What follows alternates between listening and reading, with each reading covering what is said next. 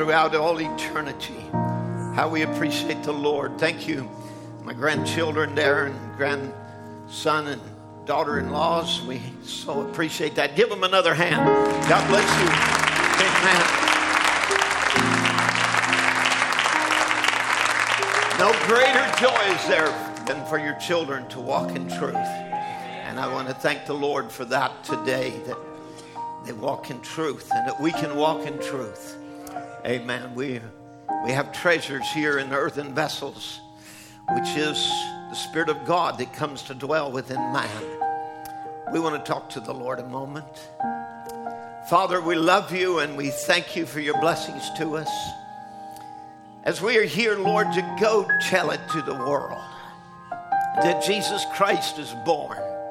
Yes, he had a birth 2,000 years ago, but he can be born in the manger of our heart today. We thank you, Father. We thank you for your goodness to us and your grace and your love and all that you have done, your mercies to us that endure to all generations. Lord, we want to thank you that we have this joy within our hearts of the love gift that you gave to the world. Your blessings are upon us. We thank you, Father, for all that you've given us. We ask your blessings upon your children today, upon the word as we read it together.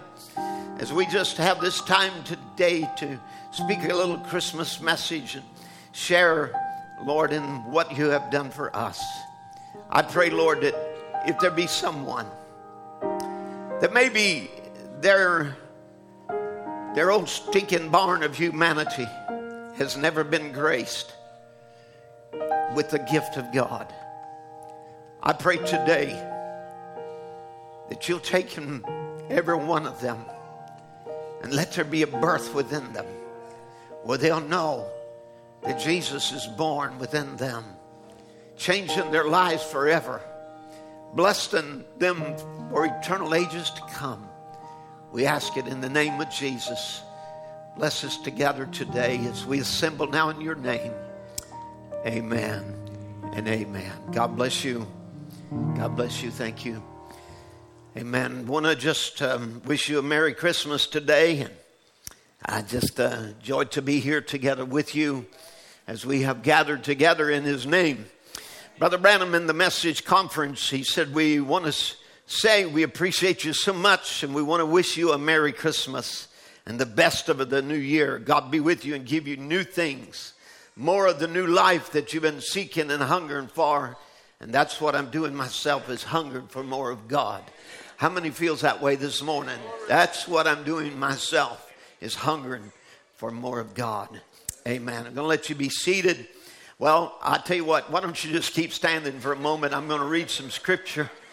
And, um, um, you know, we, uh, we'll let you be seated then for a little while. And, you know, I, I uh, want to thank you for all your Christmas wishes from here and around the world that I have received today and gifts that I have received from different ones. I want to express a real appreciation to you for that. Um, you are a blessing to me in more ways than, than just on Christmas. You are a blessing to me throughout the year, and I want to say that I love you and appreciate you and thank God for you, each and every one of you. But uh, Sister Jessica um, Adams came with Brother Joe this morning and said, Well, I brought you some breakfast. And I looked in there, there's a big um, cinnamon roll like that. I said, You know, if I'll eat that, I'll have enough energy to preach all day. And Brother Joe said, Remember, it's Christmas. he thought he was looking out for you. So, you know, somebody needs to remind us I didn't eat the roll. But, but by the time this is over, you may think I did. Amen. Because um, as we look into the things of the Lord today, sometimes our cup just runs over. We have a lot to talk about and speak about and to herald to the world of the blessings of God upon our lives. Amen. Looking at different ones out here, just want to welcome each one. This is your son, Brother Tom, Sister Nancy. Yes, God bless you. Thank you for coming today. And we appreciate you being here. And some up here with uh, uh, Brother, uh, Brother Mitchell and different ones that we see over here with um, the family um, there with Sister Trish and uh, Pruitt and so on like that. Whoever, wherever you're from, we're just glad you're here. Amen. And we just pray that you'll worship together with us. Brother Orlando, Sister Gina, welcome home. Amen. Can I say that? Just welcome home. Glad you're here. God bless you. Amen. Let's give all our visitors a hand this morning. Amen. We appreciate you being here. Thank you. God bless you. Amen. If I miss somebody, well, God didn't miss you. I'm human, He's not. Numbers chapter 24 and verse 12 is where we'll read from before you're seated this morning. And, and uh, we'll look at where uh, an ancient prophecy, one of the most ancient in the scripture. Of course, one predated this, which was given to Adam and Eve as they walked out of the garden that he would send a seed through the woman that would bruise the head of the serpent. But here is a prophet now, which is Balaam. He is a false prophet in, in a sense, but he is an anointed one. And the reason what made him false was his doctrine was false. His anointing, in this case, was true. And so he actually speaks a very, very accurate prophecy. You know, uh, our whole story about Balaam would have been totally different if he'd have just stayed with what God's word said and didn't try to change it. He would be one of the heroes of faith if he had stayed with the word of God. But instead, he was what we call now a Balaam, one who, who will sell out for money, popularity, or something else. Um, you know, you can sell out for a lot of reasons. Amen. You just don't have money or popularity. You can sell the Lord out for, for a new girlfriend or a new boyfriend, or you can sell him out for a, a, a new Cadillac or a, a, career. You can sell out the Lord for a lot in a lot of different ways. But Balaam here is uh, saying to Balak in verse 12, Spake I not also to thy messengers which thou sendest unto me, saying, If Balak would give me his house full of silver and gold. I cannot go beyond the commandment of the Lord to do either good or bad of my own mind, but what the Lord saith, that will I speak. And now, behold, I look unto my people, I go to my people, and, and come therefore, and I will advertise thee what this people shall do to thy people in the latter days. And he took up his parable and said, Balaam the son of Beor has said, the man whose eyes are open has said, He has said, which heard the words of God and knew the knowledge of the Most High, which saw the vision of the Almighty, fallen into a trance, but having his eyes open, I shall see him, but not now. I shall behold him, but not nigh. There shall come a star out of Jacob, and a scepter shall rise out of Israel, and shall smite the corners of Moab and destroy all the children of Sheth. God bless you. You can be seated. Probably the last Christmas sermon that I preached was back in 2011. I think probably was entitled, at least I preached it one time, Christmas Another Day uh, as Usual. We don't have a Christmas sermon every year. Normally, we, um, uh, you know, we'll continue maybe with the subjects that we've been, but being that it's um, this Sunday has landed on Christmas Day, I just wanted to talk about some things this morning that would pertain to the birth of Christ. And, you know, um, you know, today it's, it's a subject that is of much contention amongst message believers. They're pulled this way or that way as to uh, how they observe this day or don't observe this day. Some of them are strict enough they won't even have a gathering or a meal together, or, you know, saying Merry Christmas is a curse word to them. And, you know, um, they go to one extreme and Then another extreme, you see them going all the way back to Santa Claus and their kids sitting on his lap. And, you know, um, I, I, think it's uh, real important when we're approaching this subject here to neither be on one side or the other, but to be a balanced congregation. And this is what we strive for at Eden Light Tabernacle is to be a balanced church. And sometimes people say, well, Brother Tim, you're, you're so much on emotion. Well, you know, no, we, uh, we know what it is to have an emotionless religion. That's the other side. We know the other side that is, that is all emotion. But we want to be a people whose religion is not dead, but is alive. So that with the Word of God, there comes emotion with it. You say, well, Brother Tim, people get happy and even shouting they're singing. Well, that ain't right. Well, no, it's the Word of God going forth in song. And we're worshiping and thanking God for His goodness to us and His blessings on our lives. I just want to talk about my own personal life for a moment. And many of you uh, that have been here a long time have heard this story before, but um, it's my personal uh, story. Um, before I was born, my Christian, my, my parents were Christians, and, and I, I want to thank God for a Christian upbringing. I, I, don't remember my parents ever smoking or drinking or living immoral lives. I, I, you know, there, there never was a television in our home. I never had, we never had one as far as I remember all of my life. I, and I want to say I had truly a blessed childhood. In the late 1940s, my mother, who was basically unchurched, she became hungry for God. She was, um, um, you know, she was a uh, an orphan in a, in a way. Her mother was deaf and lost uh, her hearing as a child with whooping cough and coughed out, you know, the, with infection, coughed out her, her eardrums and, and was uh, basically unable to hear. And um, my grandfather would be killed um, the day after Christmas in, and uh, when she was five years old. And so, you know, she, she was not raised in church. She didn't know, um, uh, and the Middleton side of the family, this is your history too.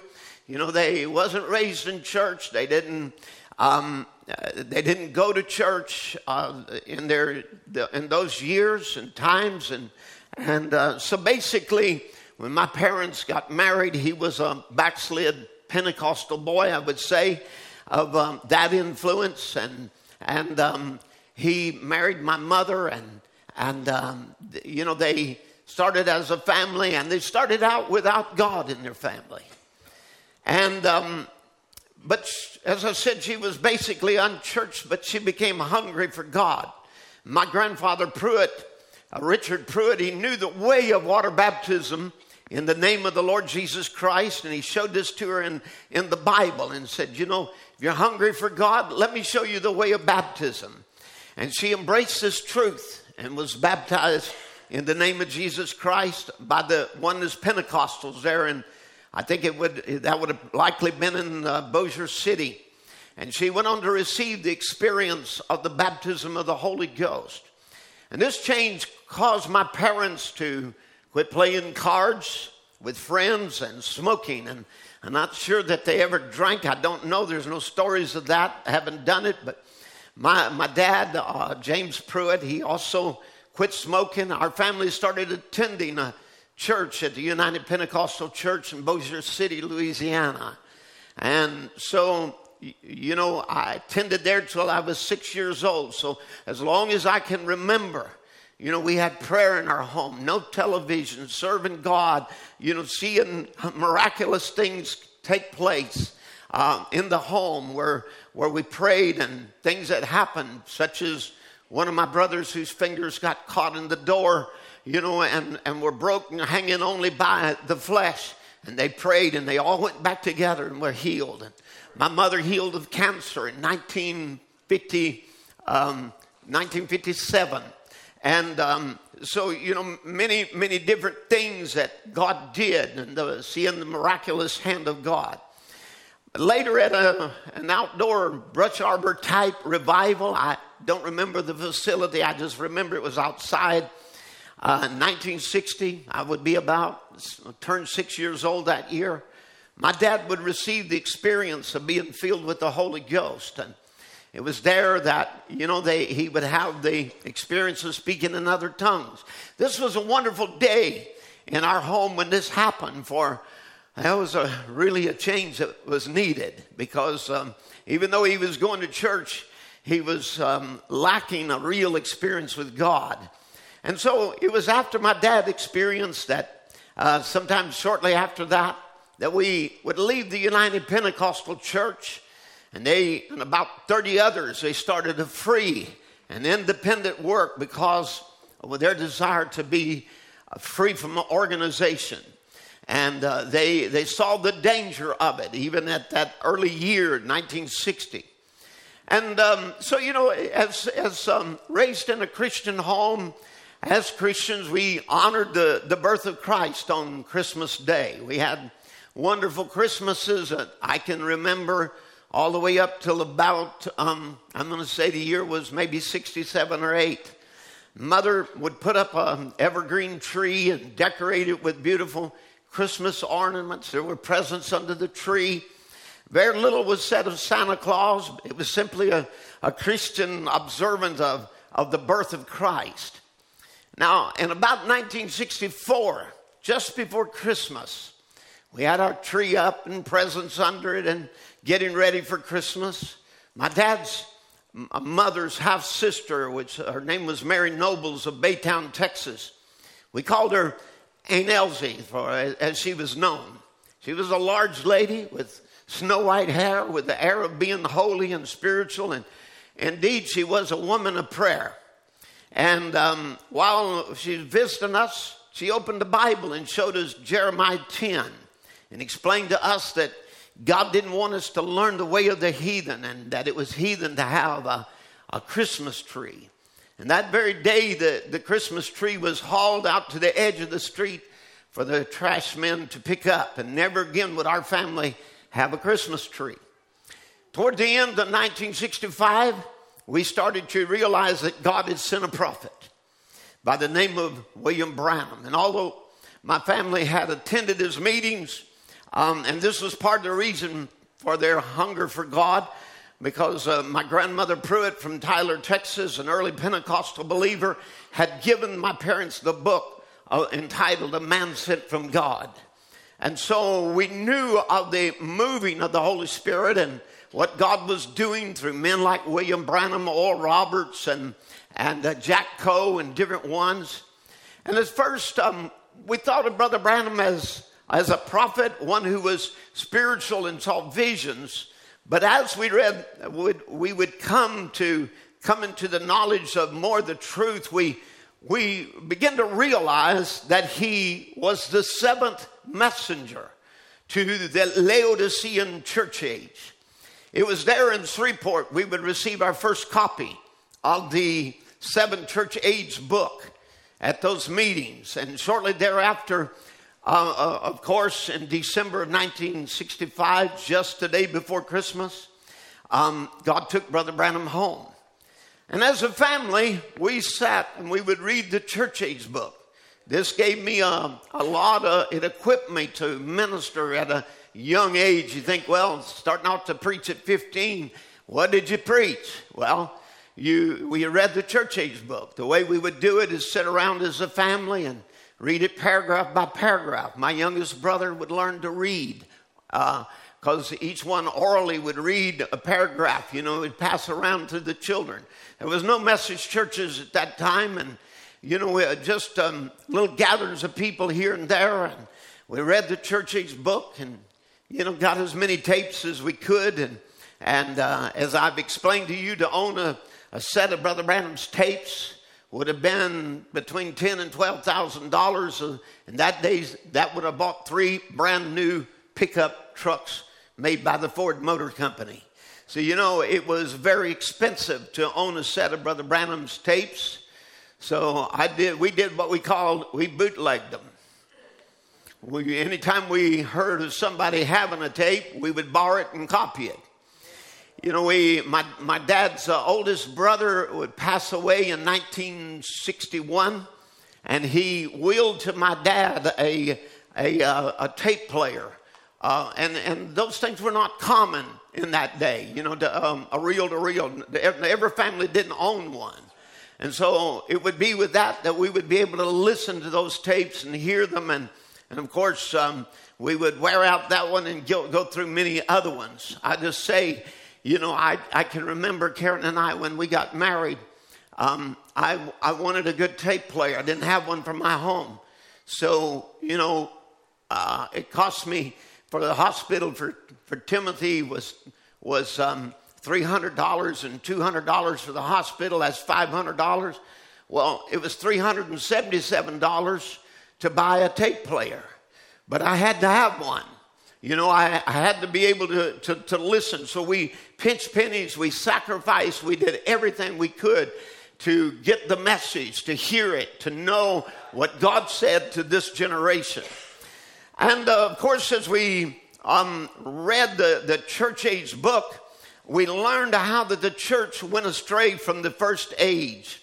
And then we learned about God's um, work of restoration for seven ages. And we learned of the introduction of paganism into the Christian church. Things such as three gods and uh, the Trinity doctrine, a formula of unscriptural baptism using titles of Father, Son, and Holy Ghost, instead of the way the original church at Pentecost performed that sacred act. And we learned uh, of other unscriptural things that was accepted as a part of our worship, including how the birth of Christ came to be associated with the pagan celebration of the sun god's birthday.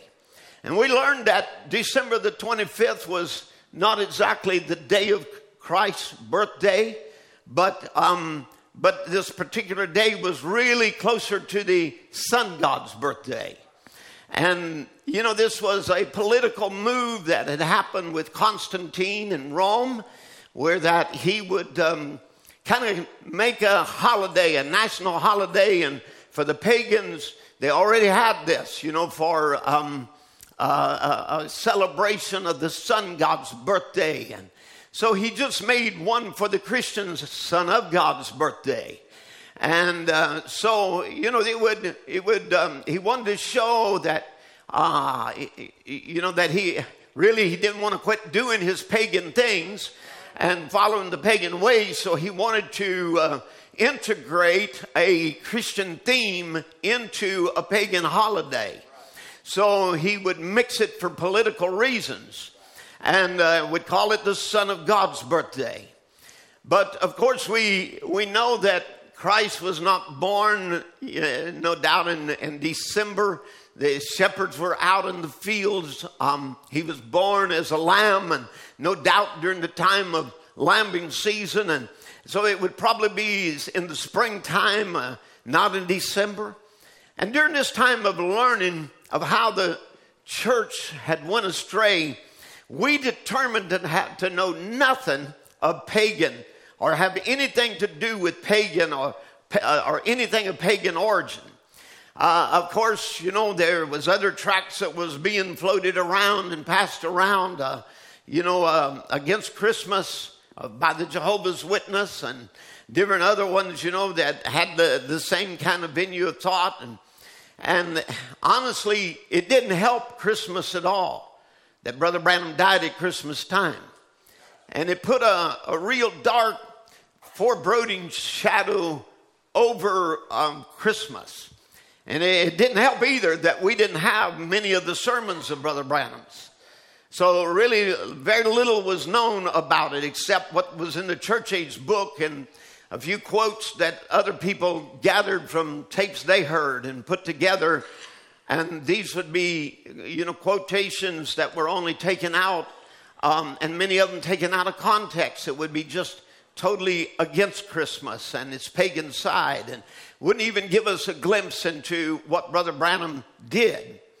And many of these quote books, as I said, they favored um, quotes uh, um, uh, they were made up of favored quotes, but unfortunately, they gave us a biased view. In other words, they just collected what they wanted for a certain view and left out the others.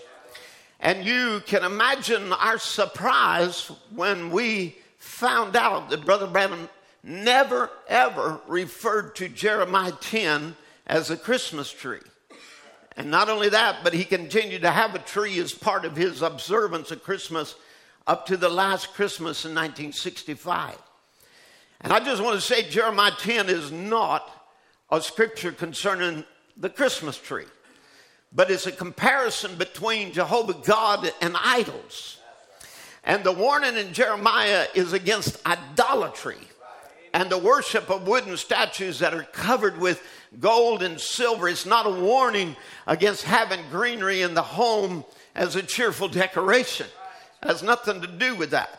In, the, in those days of limited resources and sermons of Brother Branham, many message ministers, myself included, we preached that Christmas was a pagan celebration, which that's true for many. But we also preached we were not to observe it. And it was felt strongly by some that the principles of faith were, you know, baptism in the name of Jesus Christ and receive the baptism of the Holy Ghost and no Christmas. He was right there with, uh, I mean, uh, the very most important doctrines and beliefs and fundamental truths of the message. And for us, we couldn't in good, good conscience wish anybody a Merry Christmas as it, as it was not Christian, it was pagan. So, you know, we, we couldn't just really say, have a happy time being a pagan. You know, so, you know, we, we, it, it, it raised up a whole generation of some very um, narrow minded, legalistic, self righteous, prideful people. And, uh, you know, this would continue for some time. By 1990, we had more tapes and printed sermons available. And by now, I was a, I was acquainted with quotes like this one from God's Wrap Gift. I got a little boy small enough yet to kind of want a Christmas tree, and we had it in the room. And oh my goodness. And this morning, go under there, and I found several good. no, no, no. From my church here, my friends from different places and that come in laying under the tree. And I don't have enough words expressed to you what I, how I appreciate every one of them, and may the God of heaven bless you richly, is my prayer. And we were, you know, this flew in the face of everything that many believed and taught. And, you know, our thoughts were surely Brother Branham knew this was wrong and he wanted to stop it. You know, I mean, surely he did. I mean, um, there's things that he says about the Christmas tree and, and the paganism and so on. And, Maybe, maybe we reason that he just found it different as a parent to stop something that children thought was so wonderful. There just had to be a reason for this. And, you know, as a pastor and a shepherd of the sheep, I've never wanted to be wrong. I want to be right. You know, I, have been wrong many times, but it ain't because I wanted to be. And uh, so I determined to study out this subject, and I was going to prove once and for all, I was going to settle this question once and for all that Brother Branham was against any kind of Christmas observance. And so, with all his sermons on the computer, I, in the early 1990s, I was now able to do an extensive study on Christmas, on that subject. I would look up every quote that he had, and I was going to go through them. I was going to show the progression because I realized by now that you know, revelation would come to Brother Branham, and as he did, he would build on it to the end of his ministry. And I was going to show, you know, that uh, how that it had progressed, and and that we were that he no longer wanted anything to do with this, because that that was the way that I viewed it, and that's the way that I was sure Brother Branham did. And what I discovered that what I believed and how I taught it and how I applied the things that Brother Branham taught were different from the way he believed and applied them. Well, you know, this left me with a dilemma. Do I just silently just quit preaching about Christmas?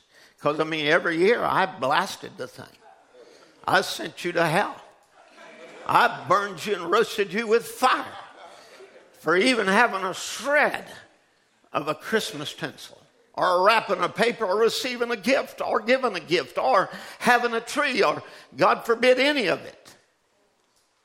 And so, you know, how do I do this? What do I do? I mean, I, I'm, I, I'm, I'm kind of overwhelmed. I'm looking at it and I, I, I see what my attitude toward the whole thing and Brother Branham's attitude toward it is two, two way two different spectrums. He's, he's doing one thing, I'm over here on the other side. I ain't no way applying what Brother Branham taught and believed and, as he did.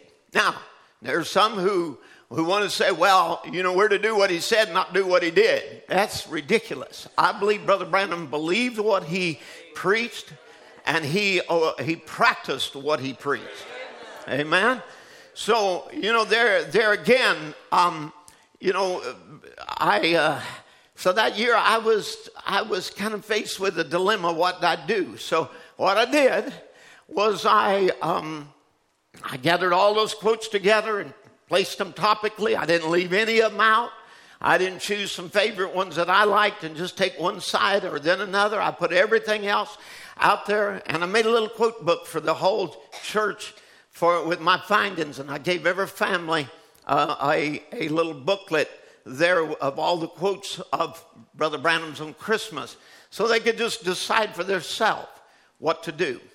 Now, in those days, um, you may not know it, but I actually helped answer questions for Brother George and Sister Rebecca Smith, Brother Branham's daughter, um, to be put in the Only Believe magazine. People would write in and ask questions, and they would forward some of those questions to me and Brother Donnie and some others, and we would um, we would all we would answer them, and then they would glean from that and edit it and and answer those questions, and uh, you know as they saw fit. So uh, I was kind of a, in one sense, a ghost writer for that. And um, so I, because of that, I, I took the liberty to call Sister Rebecca and ask her about their Christmas traditions, what they did as a family. And, and, and I, I said, you know, what I want to ask you about today is about Christmas. And she immediately got defensive, you know, and said, well, I'll tell you what George and I do for Christmas. We, we buy each other a suit and we donate it to a missionary. I said, well, you know, that's good. That's really nice. I said, I, I, I think that's great. I said, but that's not what I want to know. I want to know what did Brother Branham do? What did y'all do as a family? And um, so as I as I talked with her, um, you know, I, I, she said, well, you know, every year, you know, we would go and out, and Dad would take the station wagon or the truck, and we'd go out in the woods. Um, you know how it used to be around here. You'd go on any property, and as long as you wasn't destroying nothing, you know, nobody cared if you took a little sapling. So, you know, they would go out and they would cut a little tree down and he'd take it back to the house and they would decorate it. And, you know, string it with popcorn and lights and different things, decorate it as, as they do a Christmas tree. And I said, Well, that's good. I said, Well, but I mean, what about the last years of Brother Branham's life? You know, I mean, um, there, there's a quote that they want to take and say, I want to get away from all this nonsense of all this swapping of gifts and things. I said, Did he try to get you to, to stop? And, and y'all didn't have a tree no more? And she said, Well, let me tell you about the last Christmas. And I interrupted her and I said, 1964. No, no, no. She said, 1965. And I argued with her and I said, no. I said, he died before Christmas Day in 1965. Yes, but in Tucson, we were getting ready to go to there. I was going to stay home and we were building the house there and we were um, preparing for. Uh, for mom and dad to come back, dad and mom was going to go out with the family to the um, uh, to, to, to celebrate Christmas at, at home in Jeffersonville. And, and uh, so, you know, mom had said to dad, Meda had said to Brother Bill, um, Bill, don't, don't go and we're not going to do any decoration here. We'll do all that when we get there because, you know, I don't want to worry about fixing anything here. When we get to Jeffersonville, we'll do it there. And uh, Brother Branham didn't say nothing. He disappeared. Of course, you know they're in Arizona. Well, you just don't go to the neighbor's farm and cut down a little tree. Or you cut down a cactus, but you don't cut down a tree. So he went to the nearest little department store, and she said he had bought the ugliest little artificial tree I ever saw in my life, just a little cheap tree. And he was there in the living room assembling it, putting it together, and decorating it. Mom comes in and says, Bill, I told you we were going to decorate when we got to. To, to Jeffersonville, we wasn't going to do anything here. Ah, Meda, this is for the kiddies. And he went right on whistling and having a good time decorating his tree. That was Brother Brown. Well, you know, that blew out my theory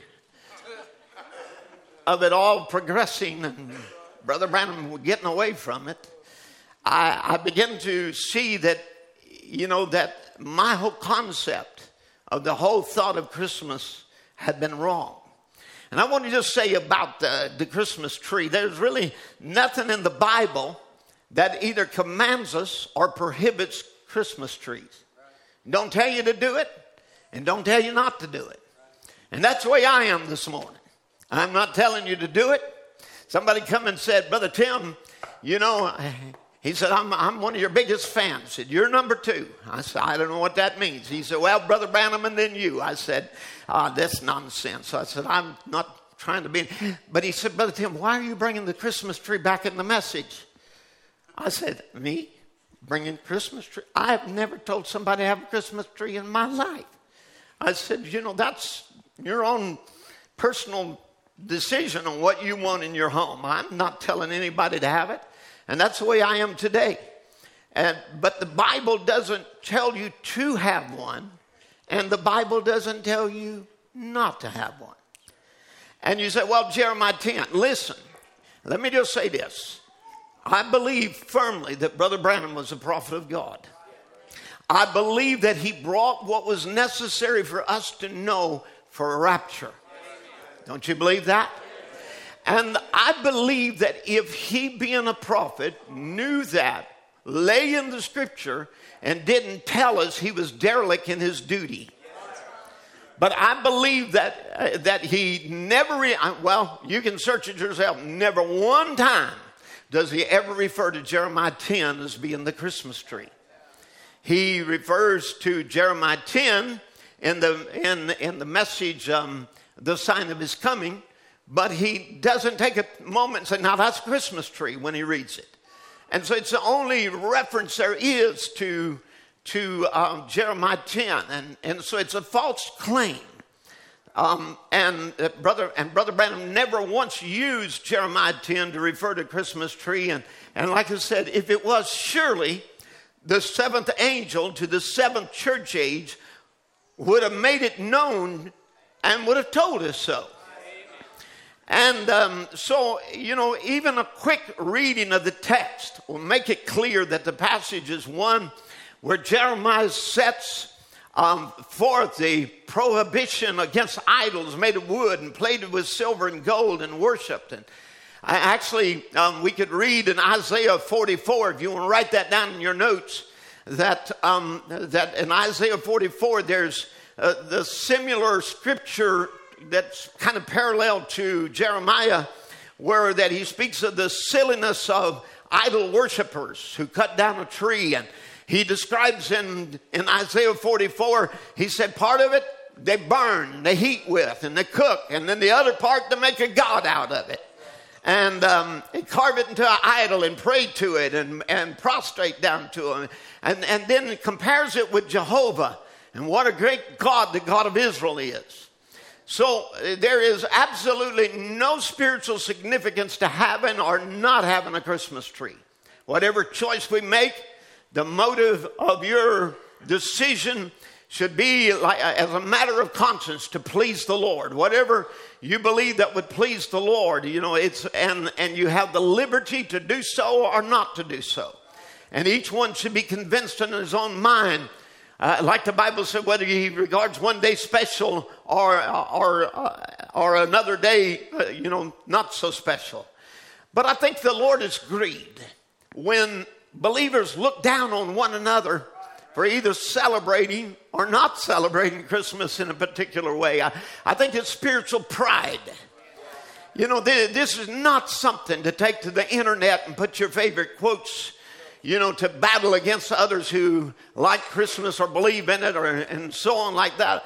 I think we should be living on a higher plane of spirituality. And, um, and so we shouldn't use our freedom in Christ and use it to create divisions within his body and thus dishonor the Lord. You see, enmity, strife, jealousies, outbursts of angers, disputes, dissensions, factions are all works of the flesh. And so I, I think it's wrong. I, I, get embarrassed by message believers uh, airing their dirty laundry out on social media for the world to see. I think that's wrong. I think you're doing a discredit. I don't care if you're trying to defend it or not. You'll not find me doing it on there. Now, but I mean, Jeremiah 10 is not a condemnation of a Christmas tree, it's a condemnation of idols which are made of wood from a tree and crafted and formed by man.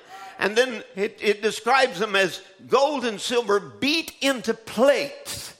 Notice beat into plates, not making Christmas balls or whatever and hanging on the tree, beat into plates and then using that to form or to decorate a piece of wood that has been carved out, that you made an idol with it.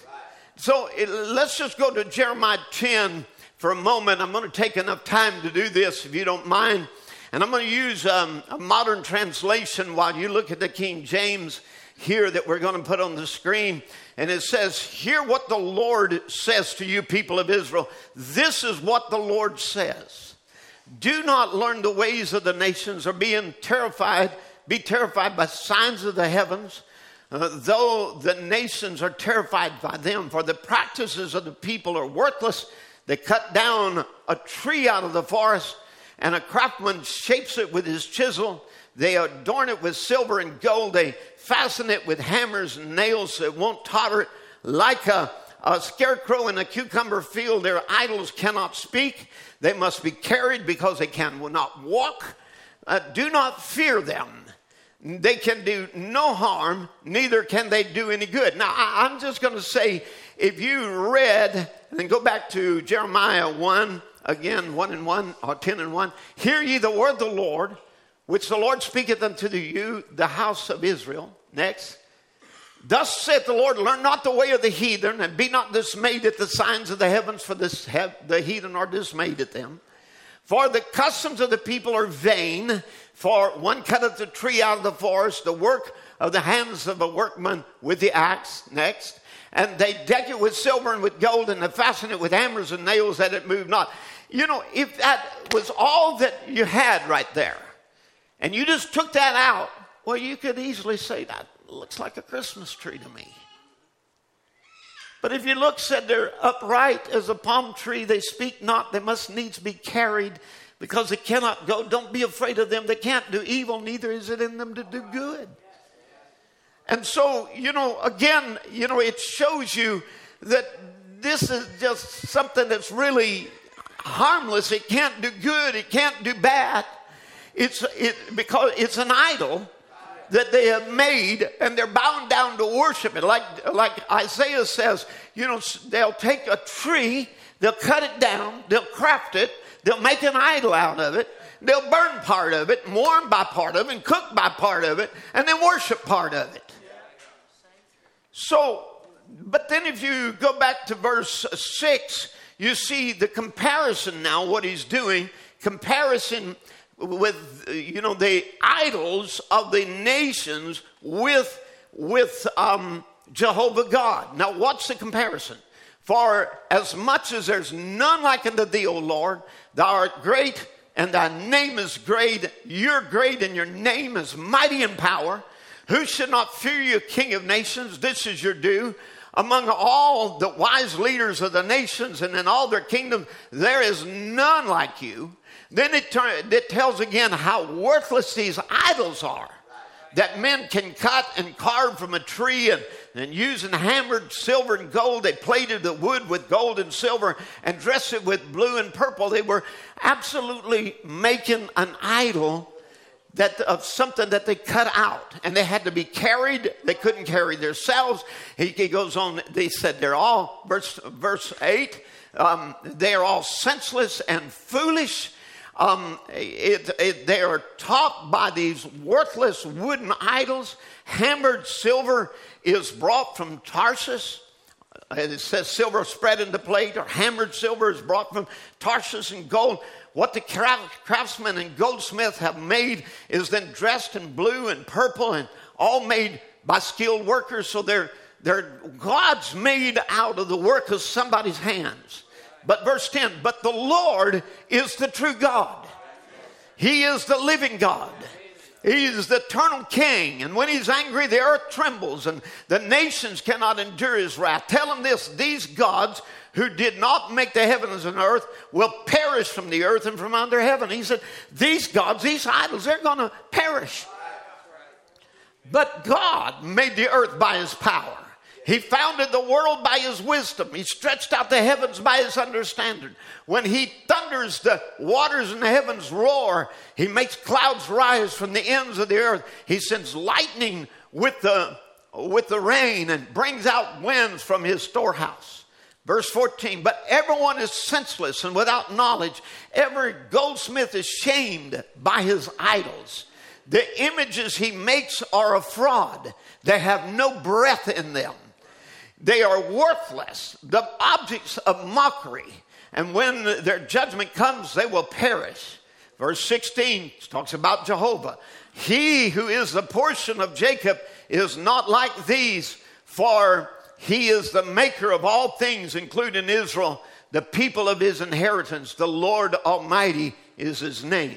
And like I said, if you want to read a comparable scripture, you can go to Isaiah 40, 40 um, 44 and 6 and, and read from there. And we're not going to read it today for the sake of time. But, you know, I, I just want to say as we are here today, of course, I wanted to have service today because we are observing today as Christians, the world is observing the what they call the birthday of Christ. And some have asked me, would we cancel church for that? And I said, no. If it's a day about honoring Christ, well, we're going to come to the house of God and honor him. But you will find that though Jesus' birthday is now observed on a day close to the sun God's birthday, Brother Branham didn't deem it wrong to observe the birth of Christ on the 25th day of December. To him, it was just simply another day set aside uh, to remember God's great gift of a Savior to the world. He viewed Christmas as a day of worship. He did not believe it wrong to observe this day of remembrance by giving family members or friends a gift. He gave them, he received them. His church would give him and Brother Neville gifts they would receive them and thank the congregation for them. He did not view it wrong to have a Christmas tree. And, and I say that, like I said, because he practiced that all the way until the last thing, last, last Christmas in 1965. What he was adamantly against was sharing your observance today with uh, uh, that's supposed to be of Christ with Santa Claus. Santa as the gift giver to children. He was vehemently against giving a gift that would some way reflect evil. For example, a deck of cards, whiskey, cigarettes, anything that would dishonor Christ. He would mention those in particular. And um, he bemoaned the fact that many children have nothing, and while others have plenty. And, you know, I, I know that kind of pains a lot of people. You know, sometimes when Oh, we have been blessed with so much, and some others have so little. I remember Brother Jim Middleton, your grandfather Jonathan, would, would my mother's brother, Christmas would bring back painful memories. His daddy was shot and killed by his own brother the day after Christmas when he was two and a half years old. The live Santa Claus had been told to him if he'd be good that Santa would bring him gifts. He saw the other kids with shiny new bikes and toys, and his widowed mother widowed mother could hardly provide him a meal, and he resented Santa and he resented poverty, and it caused him to resent Christmas. And, um, you know, Brother Branham said something about that. He said, why they started buying Christmas presents months ago, and what is it but a heathen trait? There's nothing about it godly. Oh, they say, they try to say, give gifts to the wise men. That's, just an oasis for a devil's excuse. They want to give, you want to give something that's your life to Christ. Don't give to one another, give to Him. And that's what He died for. That's His purpose of coming.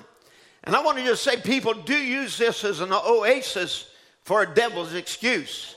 How many little demon type toys and rock and roll tapes or CDs or rap CDs or gifts um, to, to, uh, to, to, the wrong kind of music or, um, you know, whiskey or cigarettes, even dope are bought and given as a tribute of, of God coming to flesh in Christ. This is blasphemy. You know, your, your attitude um, should be if we're going to observe this moment and this time, it's a day set aside to, to stop and remember God sent a gift in the world, and our attitude should be let's keep it about Christ. And if we give a gift, Brother Branham received guns, he received um, knives, he received um, other uh, overcoats and suits and hats and scarves and Bibles. And those things, uh, you know, don't represent something that is horrible or, or ungodly.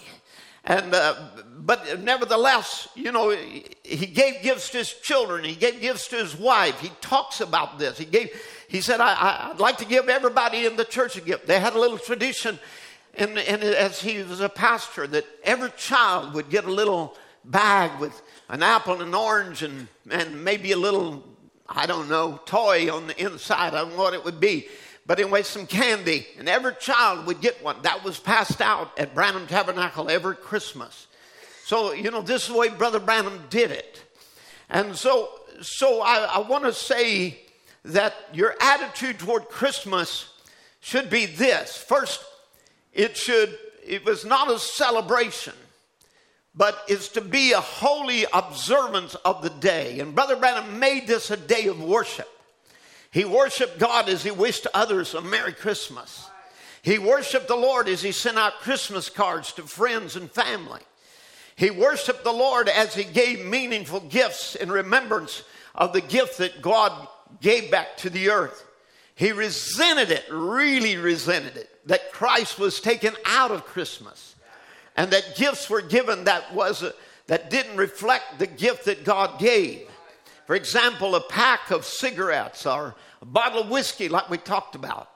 Brother Branham said um, in, in, this, in a greeting to his church, a very Merry Christmas to every one of you. Remember my saying, this is not Santa Claus, this is for Jesus. You see, Christmas means Christ. And, uh, and he said, You see, we were riding last night, showing the kiddies all the house decorated and everything, which is awful nice. But I thought if I ever had anything on my house that I ever wanted to write, would be a neon sign. Trusting Christ will be in your Christmas. That's right. Put Christ back into Christmas. Well, now that flies in the face of a many of the legalistic side because they don't believe Christ belongs in Christmas at all that we shouldn't have a day at all to, to observe the day, the, the birth of Christ. Never, we shouldn't have a day set by. The Bible didn't say that we should, and, and the Bible didn't say that we shouldn't. And the Bible didn't give us a certain day. But the Bible does give us the fact that Jesus was born and accounts of his birth and people worshiping at his birth.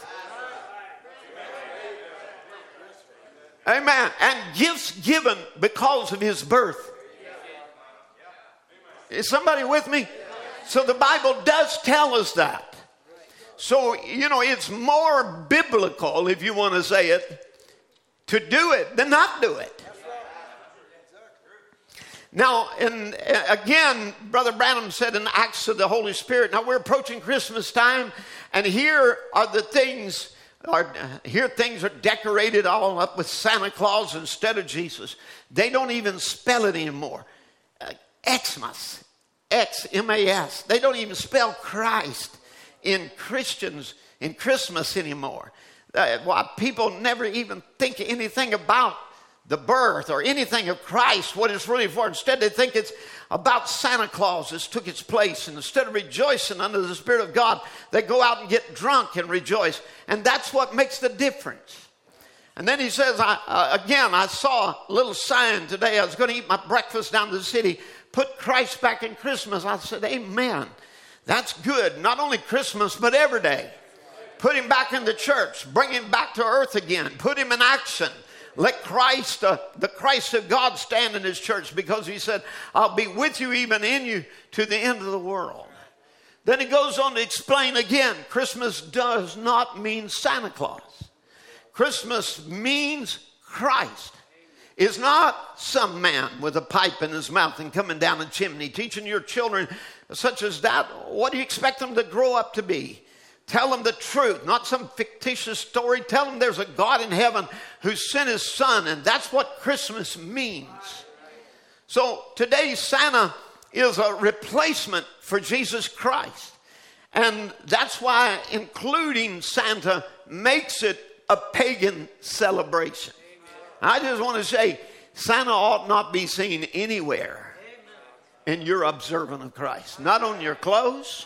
I want to say keep him out of your worship, keep him out of your songs, keep him out of your home, keep him, uh, you know, out of, keep him out of Christmas. And keep your kids off his lap. I, you know, I, I get embarrassed when I see, not you in the church, but I've seen message people, you know, with pictures of their kids or grandkids and, you know, uh, sitting in the lap of Santa Claus. And I say, what? We know better than that. You know, Santa got into the celebration part for a purpose of replacing Jesus Christ as being the reason of the season.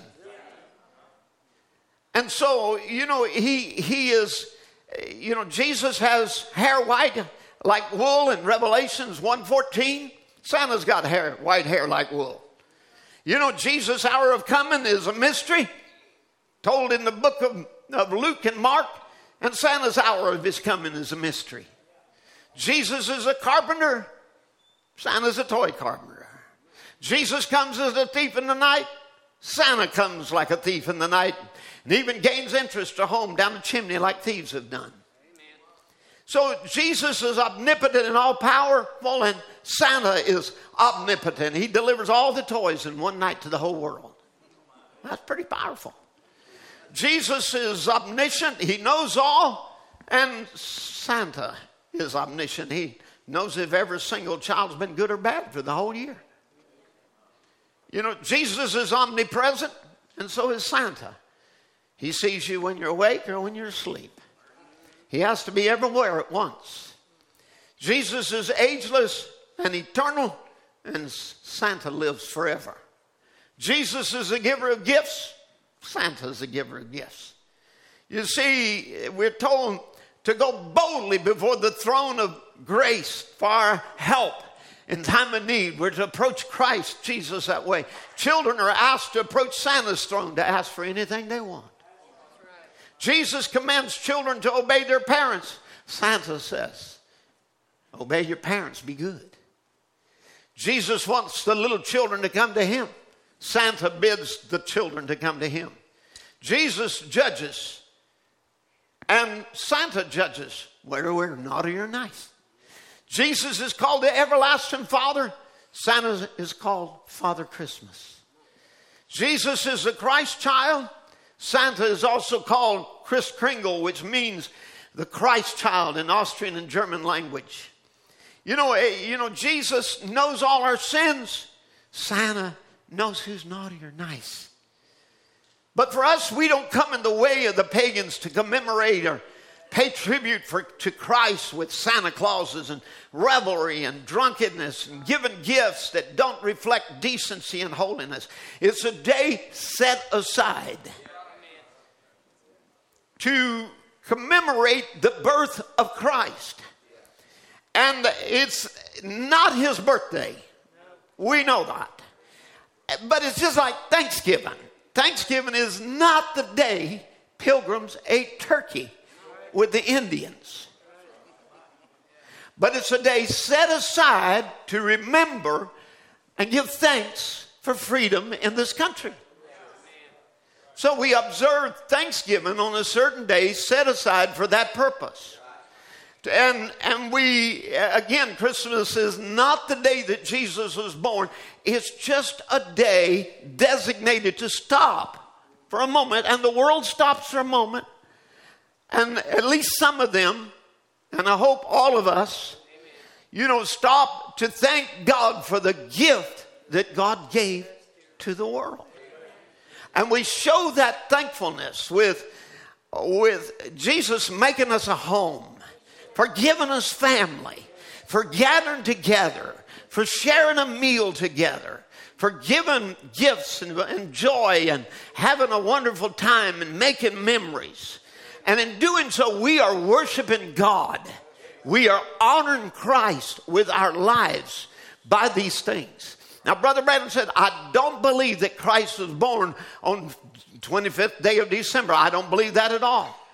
And he said, Now, let me make this clear. I do not believe Jesus would care what day you worshiped his birthday on, if it's the 25th, 26th, or whether it's April, May, June, or July, whatever it may be, just so you worship him on any day. So Brother Branham said it really doesn't matter. You know, no, it's not the day, but if it was July, you picked a day. You know, it's a stopping to remember that God sent a gift to the world. So, you know, Christ was no doubt probably born in the spring. He wasn't born there. The pagans have their, their celebration. People make this in a day of revelry and they're making it a day of um, uh, uh, that is wrong, that is, you know, everything, make commercial day out of it. And, and Santa Claus has stole all the worship from Christ. That's right. You know, it's, you know, it's, um, and so, you know, the, as Brother Branham said, they can tell you more about Santa Claus or Davy Crockett or some of them. But listen to what he said. But that doesn't take the real thing away from we Christians. You see, now, of course, it does for some Christians, they don't observe it at all.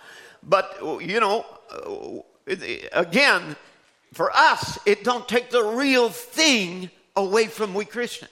You see, always light shines its best in the darkness. The, the forked lightning and the black cloudy skies at night shows there can be a light in the darkness. And when the light's shining, you don't see, if the light, sun's shining, you don't need much light. The light's too much. When it's darker, the smaller the light, the greater it'll shine in the darkness. Darkness, the better showing, shows itself better. And, and um, uh, that's more or less, we Christians ought to be testifying of the, to the glory of God given his sons to us, this Christmas ought to be an outstanding thing. We Christians ought, no matter how much it looks, it'll make, it'll make it shine that much better. The whole world's got tinsel. We've got Christ, and that's what we ought to be letting shine in this dark hour that we're now living. So he goes on to say, What if there wasn't a real Christmas? If there had not been a real Christmas, well, there wouldn't be the way they are tonight. Things wouldn't be the way they are tonight. If there wasn't a Christmas, there wouldn't be no salvation. And now we're facing Christmas again. It's too bad we have changed the real meaning of it, being the birth of Christ, until it looks like Santa Claus has taken his place. And some fiction of a Kris Kringle coming down a chimney with a sack of toys on his back that visits the whole world in one night. Let me share a poem with you, Brother Darrell Ward shared with, with us. If there was no Christmas, then where would I be? If God's Christmas present wasn't placed on a tree. If there'd been no Christmas, there'd been no guiding star. There'd been no angels announcing, no wise men from afar. If there'd been no Christmas, there'd be no peace on earth. There'd been no shepherds coming to worship to Christ child's birth. If there would have been no Christmas, what more can I say? No hope for man, no love today. But there is a Christmas. I know it true not. Christ in a manger, but Christ in you. There is Christmas. God keeps his word. I've seen his star in his voice. I have heard. Come see the Jesus. He's on earth today. He is the truth, the life, the way. Yes, there is a Christmas, my heart proclaims. Christmas is Christ and Jesus is his name. So, Brother Branham talks about this of how that the day has become polluted, but he said, in this dark hour, in this hour of darkness, as I say that we live in, still Christians should be holding forth the light that there is a truth to Christmas, that it is the birth of Jesus Christ the Son of God. The zigzag forked lightning into the dark, cloudy, angry sky shows there can be light in darkness. It proves there can be light in the time of darkness. But he said, here's what it is they have taken the sacredness from Christmas to make it not a Christmas, but a, a, a worship day, but a celebration. You hear People say we're going to celebrate Christmas. That's wrong. We should never celebrate Christmas. Christmas is a day of worship not a celebration. We celebrate Lincoln's birthday, Washington's birthday, down deep south, we'd celebrate Lee's birthday or Jackson. Their birthday is a celebration, but the birthday of Christ, I believe, should be a day of consecration and worship. Instead of tonight of people at church on their knees praying and thanking God for the real um, Christmas gift. Now, he describes the celebration that he abhors high heeled shoes and painted faces and frock tailed coats and goblets of whiskey will be tipped to one another with tens of thousands times a thousand dollars worth of whiskey and cigars and cigarettes will be distributed tonight when thousands of poor little hungry children lay without a bite to, to eat or place to lay their head. Worship what we need, celebrations what we got. Then he goes on to say, here the other day, my wife was telling me somebody, someone said, I, I know what to get daddy. Um, said, brother, uh, brother's going to get a quart of whiskey. The other's going to get him some champagne. The other said, I'm going to get him a poker set. Celebration of Christmas, pagan devil worship. So you see, again, this is the way that Brother Branham viewed it. You know, if you do it this way, it's devil worship. If it's, you do it this way, it's true worship. So it depends on your approach to it. Again, Brother Branham said in the in the message, um, um, and and this has been a, a favorite of, of many.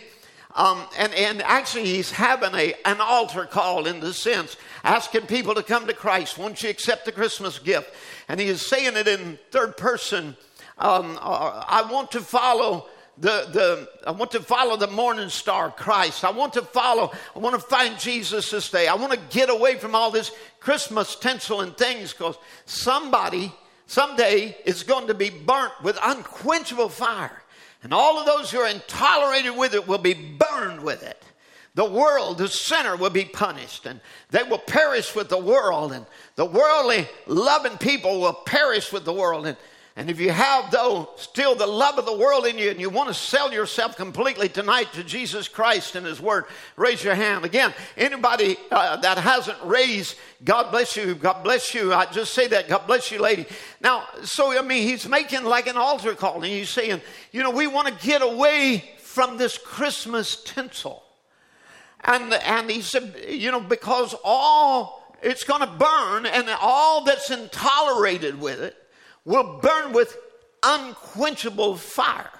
But I want to make this clear to you God is not going to burn you with unquenchable fire for a shiny piece of paper on a Christmas present or tinsel. You know, tinsel is a is a shiny shred of aluminum or gold colored shreds of paper. It's just cheap. It's not gold. It's not silver, it's just some, something cheap, you know, uh, but, but it makes something look fancy, right? But it's not the tinsel on a tree, nor the tinsel on a gift that is going to send you to hell. It is a superficial worship of God, the tinsel of religion coming to God with a superficial religion, just like a shiny piece of paper, worthless. That's what's going to send you to hell because you didn't come in sincerity and truth. It's not because you had a, a piece of paper on, on, on, on uh, that, that, you had a, a shiny piece of paper. That's not sending you to hell. That's ridiculous. You think about it for a moment, it's stupid. Sorry. That's Southern for not being smart. But nevertheless, you know, I mean, this is crazy. God's not sending you to hell for a little shard of paper because you got it on a tree or because you got it on a gift or because you hold it in your hand or because you decorate the walls with. God is not going to send you to hell for that. God will send people, they will be lost because they rejected God's gift it is, you see, what they did is they taken God's gift and they wrapped him in the wrappings of some denominational traditions with a fancy bow on it, you know, of, of stained windows and, and uh, you know, a liturgy and, and celebrations and of a service instead of the Spirit of God there.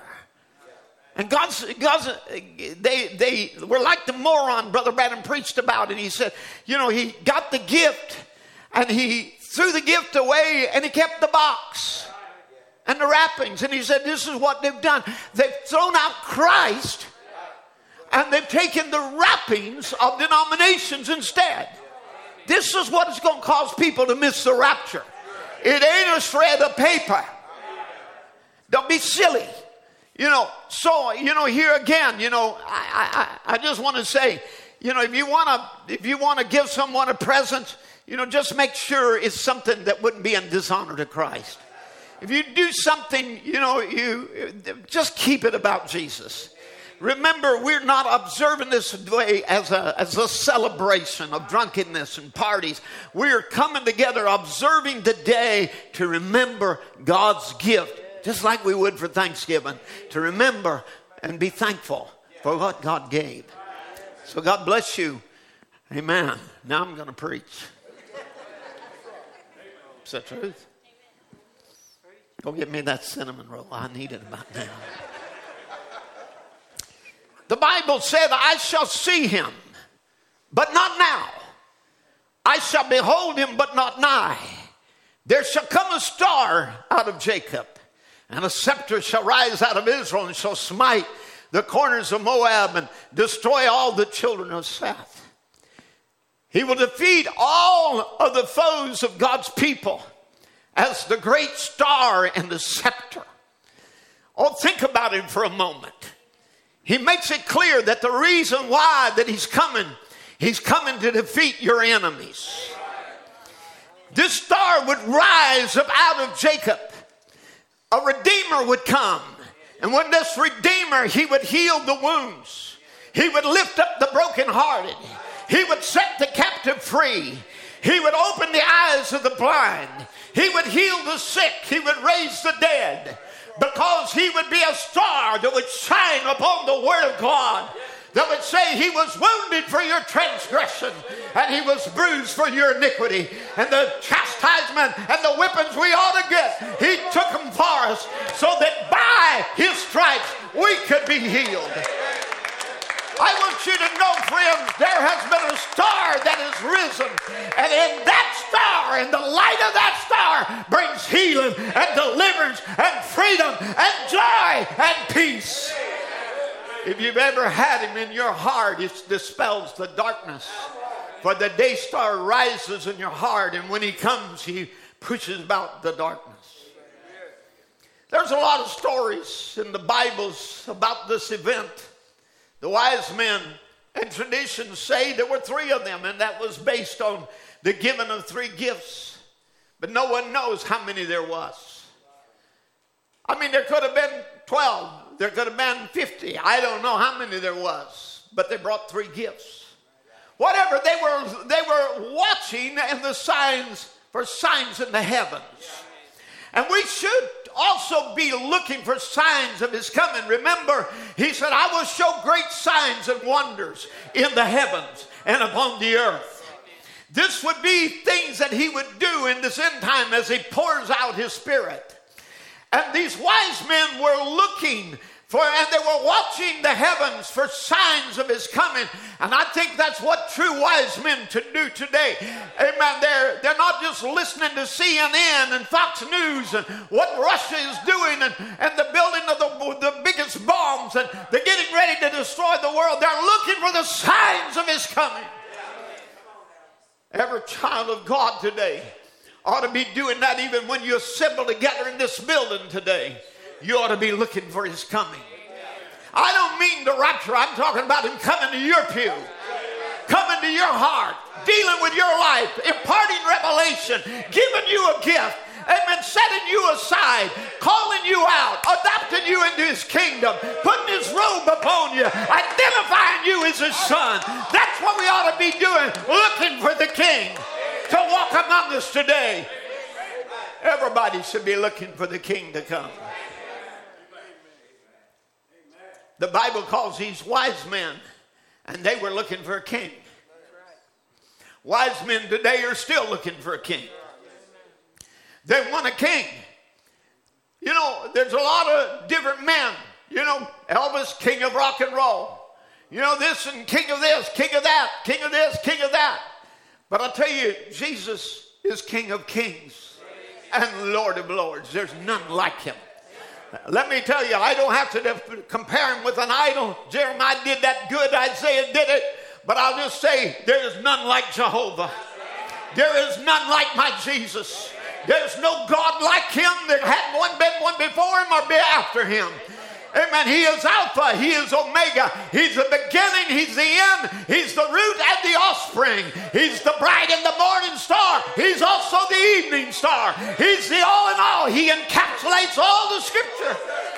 It all is embodied in Him. He's the fullness of the Godhead bodily. So all that God is, He is. He's wonderful. The prophet would see Him coming.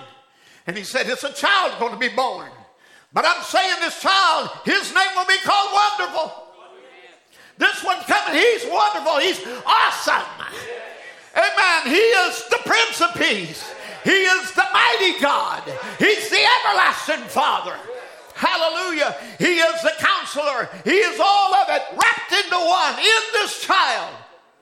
I'm going to encapsulate because he will be the Word made flesh. Luke would tell about his birth. And I'm getting a little bit ahead of myself here. Luke would tell about his birth. Matthew would describe his birth. And John would describe his birth. And John's description is all the way to altogether different. Because he says, In the beginning was the Word, and the Word was with God, and the Word was God. Hallelujah. And by the word, everything was made. And without him, there was nothing made that was made. And in him was life. And in him, and him was light. And that, that light is the life of men. Now, so he goes right on and he brings it right on down and said, The Word was made flesh and he dwelt among us. This is the description of John, the eagle eye of that prophet, looking all the way back, seeing him come. The wise men are looking for a king. They're expecting a king. These were men from Persia, from what the from what once was the ancient Babylonian kingdom that was now ruled by the Parthians during this time, and they were the leftover of the Greek Empire. They kind of, you know, used Israel as a buffer zone, Rome did, between them and the Parthians as they was trying to control world powers and would move from the Greek into the Roman Empire. And so it would be these wise men that would be coming from the east. And you know, was, you know, they they no doubt had studied the Hebrew scriptures, and therefore they understood the timing of the, the of the Messiah's birth and the sign that would lead them to the place where that he would be born. In the book of Daniel, chapter 48, we find, or chapter 2, verse 48, that you will find that the king there made Daniel a great man and gave him great gifts and made him ruler over the, all the, the province of, of Babylon and the chief governors and over all the wise men of Babylon. So you see, they had had a mentor, they had had a teacher, they had had a prophet. And that prophet had imparted them a knowledge that there was a Messiah coming. No doubt he had pointed out to Balaam's prophecy and said, There will be a star rise out of Jacob. You boys be looking for it. May not come in my generation, but he's coming. Let me just say this. You know, they had been looking for him for thousands of years, but he still came. And I want to remind you, even though that some of us may lay down in the dust, he will still come. Amen. As I've said, he may come for you. You may be laying in front of this pulpit next week. I, we don't know. He may come personally for you, but he's coming. He made a promise in the scripture, and just as Jesus came the first time, Jesus will come again the second time. Again, in, Daniel 4 and 9, it describes him as master. His name is Belteshazzar, Daniel's Babylonian name, master of the magicians. So again, you see, he, he was a man, such a renowned prophet. The spirit of the holy gods was in him, and no secret troubleth thee. And you know, tell me the visions of my dream I've seen and the interpretation there that recognize that, you know, Daniel was a man, a great man, a prophet, and, and a master now a magicians. And so he had instructed these wise men to be looking. And all the way, and Brother Branham said they were true worshipers of Jehovah. They really did. They believed in one God. They may not have followed all the principles of the, of the Israelites, but they had listened to Daniel the prophet and they knew the Messiah was coming. And oh, that there were wise men today, men and women that were looking for the Messiah. Gifted to see signs, gifted to see, to be warned of God in a dream, gifted to see the light of the star, men and women who can be led by the Spirit. Let me tell you something, friends. The days of that is not past. God is still equipping men and women. The Bible said, as I pour out my spirit, old men will see dream dreams, and young men will see vision. And upon my, my handmaids and my servants, I pour out my spirit, and they shall prophesy. This is all a part of the last day ministry. I'll tell you what, don't get don't, don't be expecting less of the supernatural. You expect more of the supernatural. Amen. You expect to be gifted in some way or another, to be able to see and be warned of God, to be directed by the Holy Spirit. Listen, they did it in Brother Branham's ministry. They did it in times before. There, there, would, there would be people that were maybe not even connected with his ministry that would pray prayers. And oh, uh, no black lady there waiting there wanting her son saved. And there having a dream of seeing the prophet of God come. You see, God would move in supernatural manners. He's done it all the way down. He'll do it even more in this end time. I'll tell you, get ready. You are in the midst of the pouring out of God's Spirit. And you ought to say, God, let me be a wise man today that can be led of the Spirit, that can be warned in a dream, that can see a vision, that can have an experience of people that know their God and do exploits.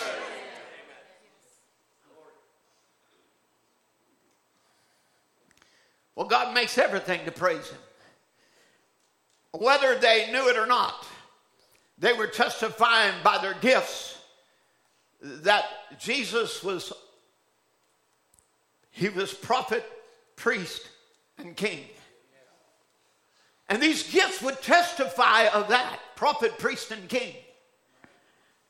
And so he would, these, these gifts that were, were given, they would testify of him that, you know, that he, he would, would come from glory and serve mankind and through his death bring redemption. He would be born in a stable, be God's lamb. Brother Branham tells us a little bit about this.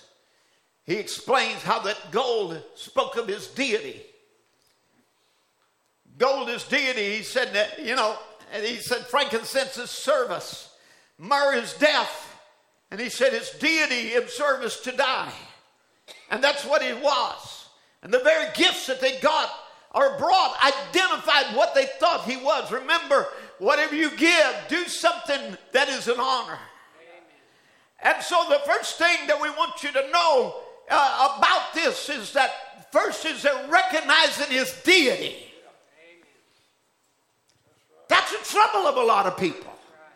They either want to make him a little Lord to the big Lord, and two Lord doctrines even around the message, or they want to make him less than somehow less than God, or they want to make him, you know, a junior God under God, or they want to make him, as the Trinitarians do, you know, the Son of God, and as the Son of God, he's he's not, you know, he's he's just one of those, as the Catholics make him do, has to mind his mama, so you pray to her, not to him. There's a lot of them, but God has made you wise. That you recognize his deity. That he was not just a man, he was not just a little Lord, he was not just a prophet, he was not simply a priest, he was God Himself made flesh. Amen. God made flesh. That's hard for people to swallow. You know, that God, the Almighty, the Jews have trouble wrapping their minds around it today. How could the great Jehovah become a man? But He did. He was the creator, and He was nothing less than God Himself. He was God manifest in the flesh. He was a creator in His own creation. And there, uh, being creator, he was he and made a creation. He stepped into him, and he becomes the fullness of God. God created a body, therefore he was the son, the offspring. But he was God, for the Father dwelt in him. And he did all of this that he might save the lost creation. God did it. He cried out to a world that was cursed in sin. And, and the prophet would see him coming and he would say, Behold, I give you a sign. And it's a, a virgin shall be with child. She shall conceive and bear a son, and that'll be your sign. You know, I, I can imagine here he was actually to be given a sign to a king in that day, you know, that was looking for a sign. He's, and he got into the spirit in such a way he said, You want to see a sign? I'll show you a sign. Yea, here's a sign a virgin shall conceive and bear a son, and his name shall be called Wonderful Counselor, Prince of Peace. And imagine about that time as he realized what he was saying, he wanted to jam all that back in his mouth. Who ever heard of a virgin conceiving?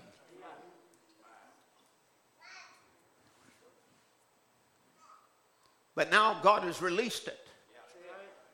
And now that word is going to pass over for thousands or hundreds of years till it finds a virgin that will believe it. When it'll be the season and the time. And he said, Here's your sign. What she brings forth will be Emmanuel, which is God with us. God came down in a blood cell, not through a man, Listen, this was conceived in, in her was of the Holy Ghost. Amen. You know, in that virgin womb, a, a tabernacle of, uh, for the purpose of death was built. God created his own body. Amen. The seed of the woman came in order that he could be bruised for our salvation. Remember, the woman has no seed. So he gave her a seed. But he not only gave her a seed, he, he placed the whole human, the whole human embryo in him. So, so that he wasn't half God and half man. Amen. He was all God. He was a new creation. So that out of him there would come a whole generation of offsprings that would be of him, who would also be of a new creation. Adam's lost race Yet he redeemed them in one sense. In another way, he redeemed it by recreating the race. The seed of the woman came down in order that he could be bruised for our salvation. Listen what God did. It was miraculous. It was wonderful. You know, I, I was an, an animal, well, I'll put it this way, an animal slave for many years. I and a lot of my life, you know, in, in the dairy goat industry, raised some very, you know, champion. Of, I think I had over 50 champion goats that we, we raised and whatever. We learned a lot of things from artificial insemination, from preserving the sperm that can last for 50 years at least. We don't know how far it'll go. But I mean, you know, that you can go back into a pedigree and bring forward a, a, a, sire way back there and bring out his traits and whatever, and, and, and different things you can do. But they come up with an embryo transfer. And they found out that they could take the sperm of a, of a valuable bull, of a wonderful pedigree, and the, and the sperm or the, the egg of a cow who was maybe a, a superior milk cow.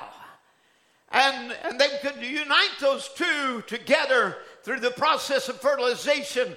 And, and there they would freeze that embryo and they would keep it preserved. And then many years later, you know, you pull that out of the nitrogen tank and it would be inserted right into, um, into the, the womb of, a, of another cow. And that cow would give birth. And when it did, that cow could be maybe uh, uh, uh, a, a, a, a, cow of no description, no pedigree, just um, you know an average cow. But when it come out, that baby was born. What was born out of her, she would be called its mother, would lick it, care for it, nurse it, everything, but it never was her baby. I want you to understand this is what God did. He took somebody, a, a nondescript little virgin girl out of a little tribe of, of Judah. Somebody help me. Amen. And hears that she would be born. She was there, little girl, no, no particular family, no particular birth. And there he would, by the overshadowing of the Holy Spirit, he deposit both the, the ovum and the sperm together by the spoken word of God, not by sex. All of sin came by sex, but here one without sex comes to be of a new creation, to breed us back to a birth. And this birth doesn't happen by sex, it's a new birth that happens by the overshadowing of the Holy Ghost, too. So God was creating a whole new race. And in order to do this, God would make himself his own body by the word. This is why we say, In the beginning was the word, and the word was God.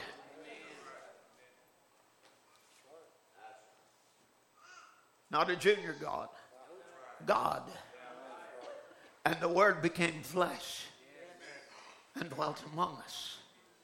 This is what we are worshiping today is the word made flesh. So therefore, you see, he would come as the seed of the woman that was promised in Genesis to be a serpent bruiser. In other words, to correct what the serpent had done.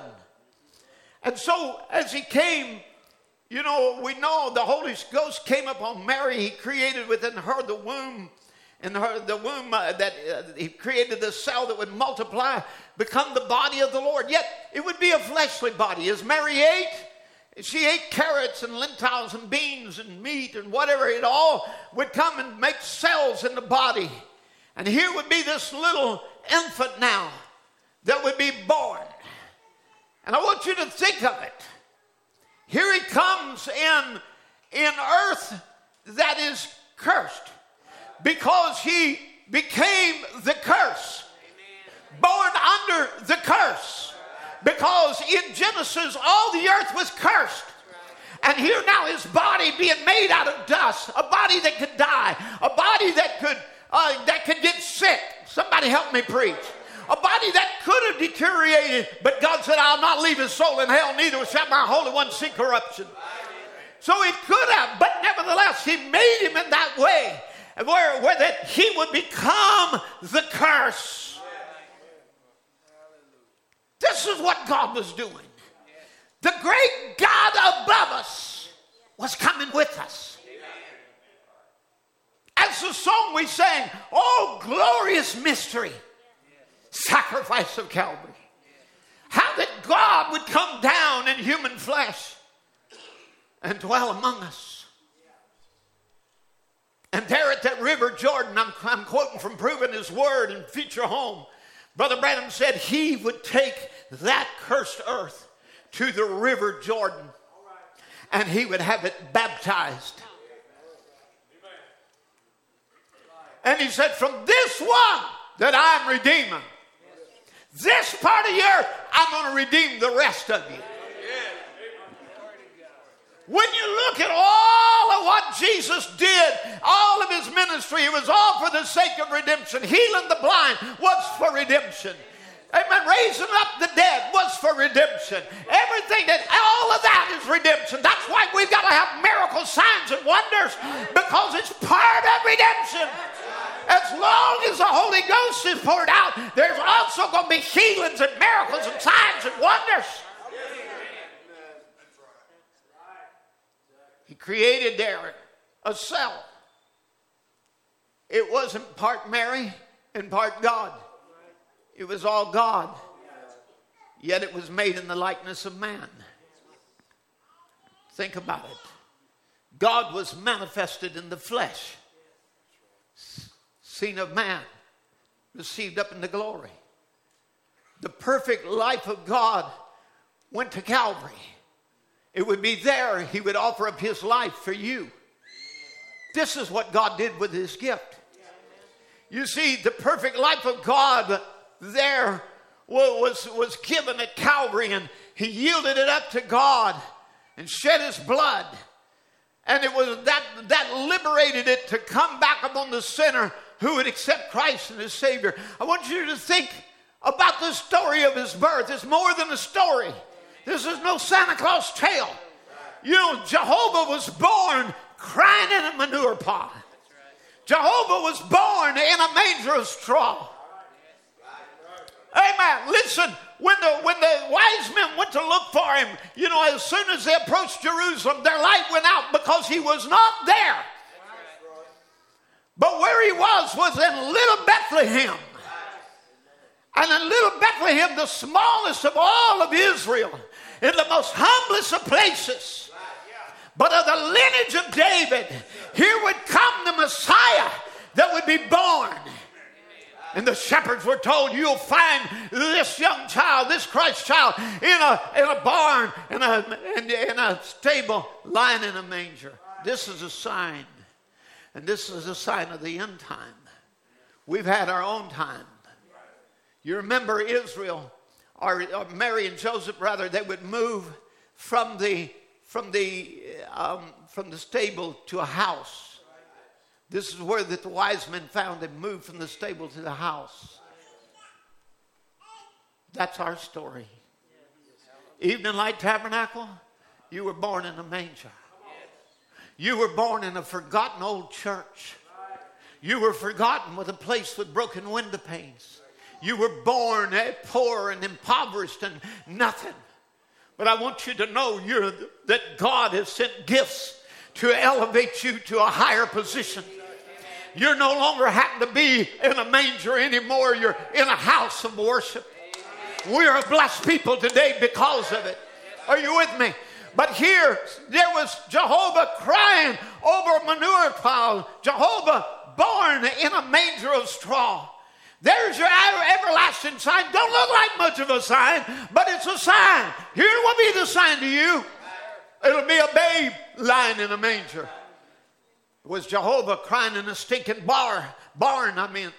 You know, we, we sometimes we get so proud and we hold up our noses as it was. And, You know, we're criticizing everybody else and acting as though we were somebody.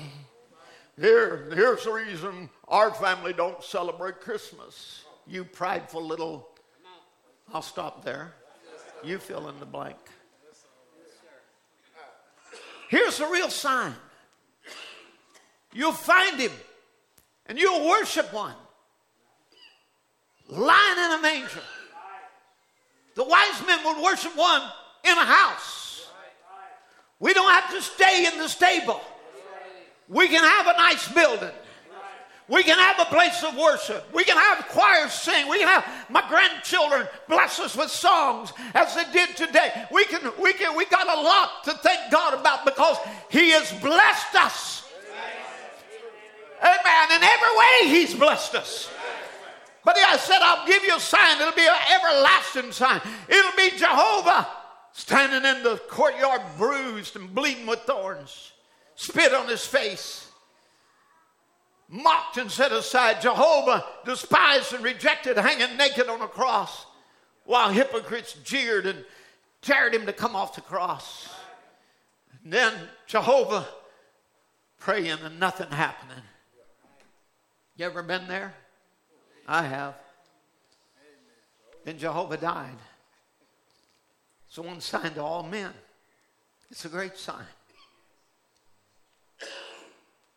But he didn't remain in some grave. Darkness covered the earth, and they put him in a grave in a tomb. And three days and three nights he lay there till an earthquake shattered the gloom of the night, and the light came forth. And Jehovah came, and Jehovah ascended on high. But that wasn't the end of him. I want you to know he didn't just go in the heavens and disappear. Amen. Because, but then Jehovah came to return to indwell in his church. Amen. Jehovah came with a rushing mighty wind, with flames of fire. Jehovah came back to walk in the midst of his church to empower his people. Once more, Jesus came, Jehovah came, and this time to dwell in us, to stay in his people. And today, Jehovah still heals the sick. Hallelujah. He still raises the dead. He still manifests himself by the Spirit. Jehovah come back speaking in tongues and giving the answer back in interpretation. Because he's the same yesterday, today, and forever.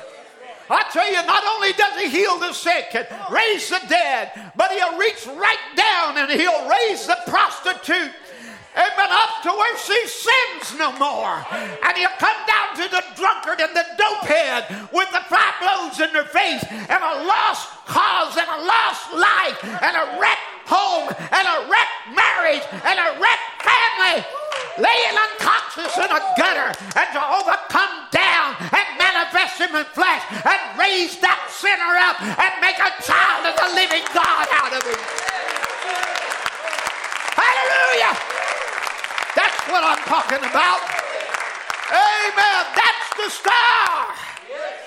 That star wasn't only seen at his birth, that star was seen on the day of Pentecost as it came down like a whipping mighty fire and divided itself. And 120 got the fire of God in them. And if you get that light on the inside of you, it'll lead you to the Messiah, to the anointed word. There are people the second death cannot hurt, it has no power over them. Jesus was that gold. And he said unto the last age, You're going to have gold. You're going to buy it from me. Buy it? Yeah, buy it so you can be rich. Let me tell you, without him, you are in poverty.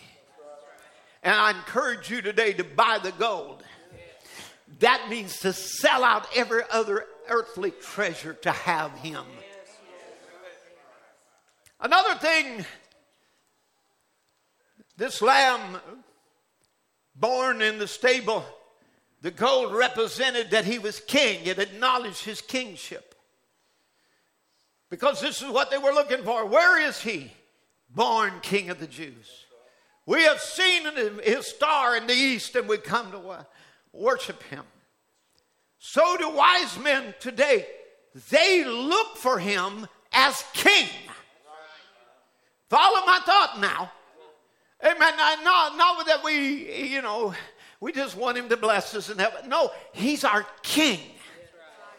Well, you see, the Bible said in Revelation 15, they saw us sing the song of Moses, the servant of God, the song of the Lamb, saying, Great and marvelous are thy works, Lord God Almighty, just and true are thy way, thou King of saints. Hallelujah. So I want you to get a look at him. He may not be the world's king today. He may not be king over England. He may not be Lord over America. but he's your king. Amen. Because he's king of saints. Everyone who ever saw his light and have been led to him, they have acknowledged him as his their king. Right now, he is an office of priesthood. That's what he does, his present work. He right now has a throne of grace that we can approach to. As yet, he has not become, no matter what they say, he has not become the king yet. He's not in the office of Lion of the tribe of Judah, though he is the Lion of the tribe of Judah. That's not his present office. His present office is priest, interceding. We need him. I need him. You know why I need him? For my sins, for my unbelief. I need him. I need the blood. I need the Holy Ghost. Come on, that is the blood of God. Don't you know we don't have the chemistry of the blood? We don't have a splash of it. We don't have a drop of the blood. We, we have the life that was in the blood, which is the Holy Ghost. And if you have the Holy Ghost, you are born of the blood of God. That's what makes you a son or daughter of God. That's why you can say, His holy blood flows in my veins, not my body, my soul.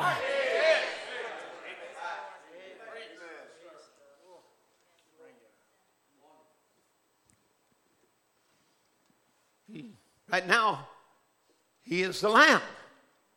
I want to ask you something. What happened? Who opened the seals? The Lamb. He did it as a priest, not a king.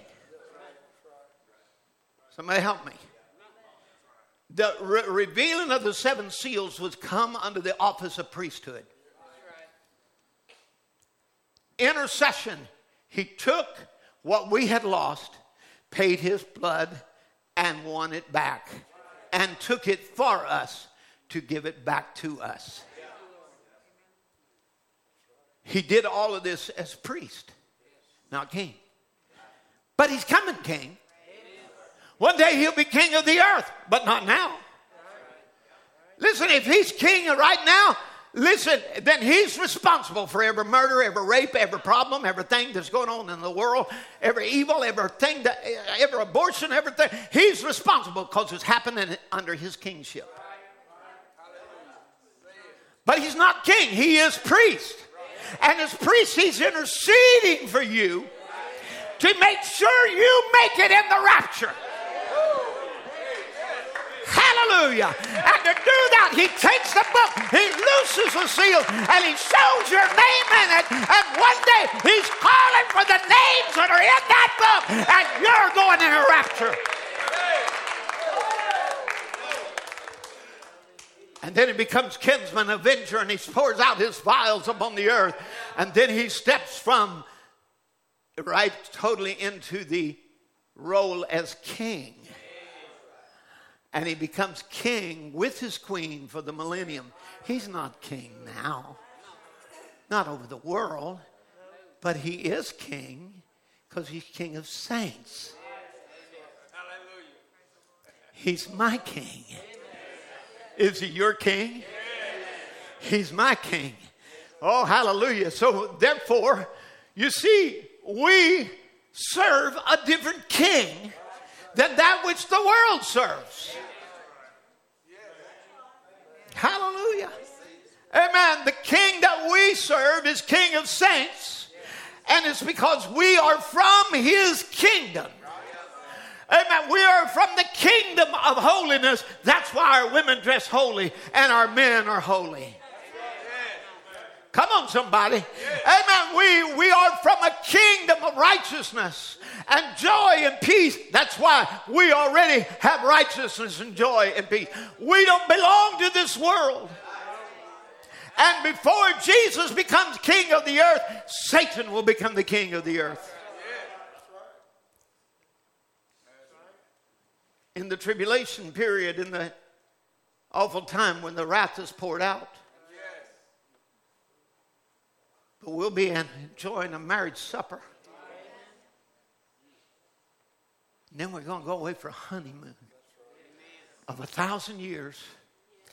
And nobody's going to have to s- slip in some cards and some dominoes and some games because we might get bored there. We're going to walk out on the ashes of the wicked and we'll build and not another will inhabit. Amen. Come on, we will witness to the heathen that are raised up. We will we, during the millennium. We will be we will reign as kings and priests upon the earth. But right now, He is our King, King of saints. That's why our women don't dress in men's clothing, and our men don't dress in women's clothing. And that's why our women don't cut their hair, and that's why our men cut their hair, is because we are from another kingdom. Amen. That's why our men don't drink and carry on and smoke and, and uh, use pornography. You know, this pornography, you have to pay for it, so I'm told. You have to pay for it. You have to subscribe. You, have, you pay for that. It's, it's, it's prostitution. It's fornication. It's adultery. If you're married, it's transgressing a marriage vow. But people who Jesus is their king, you don't collect a dime from them for pornography. They're of a different kingdom, they have different desires. Our dominion is a dominion over sin. And it's enforced through the power of the, that sin, which is the Spirit of Christ. It indwells us. And every kingdom on earth is going to be torn down. Let's go quickly. He was, he was there, they brought him frankincense. Now, as a crown king, with, you know, he's got to have a sweet smelling savor that whoever comes to him can breathe of, of the aroma of his goodness. To get the aroma, the sweetness of his spirit, as he's the rose of Sharon, the lily of the valley, the morning star, a sweet smelling savor who takes away all our sins and heals all our diseases. You know, you get him applied to your life, everybody can smell him.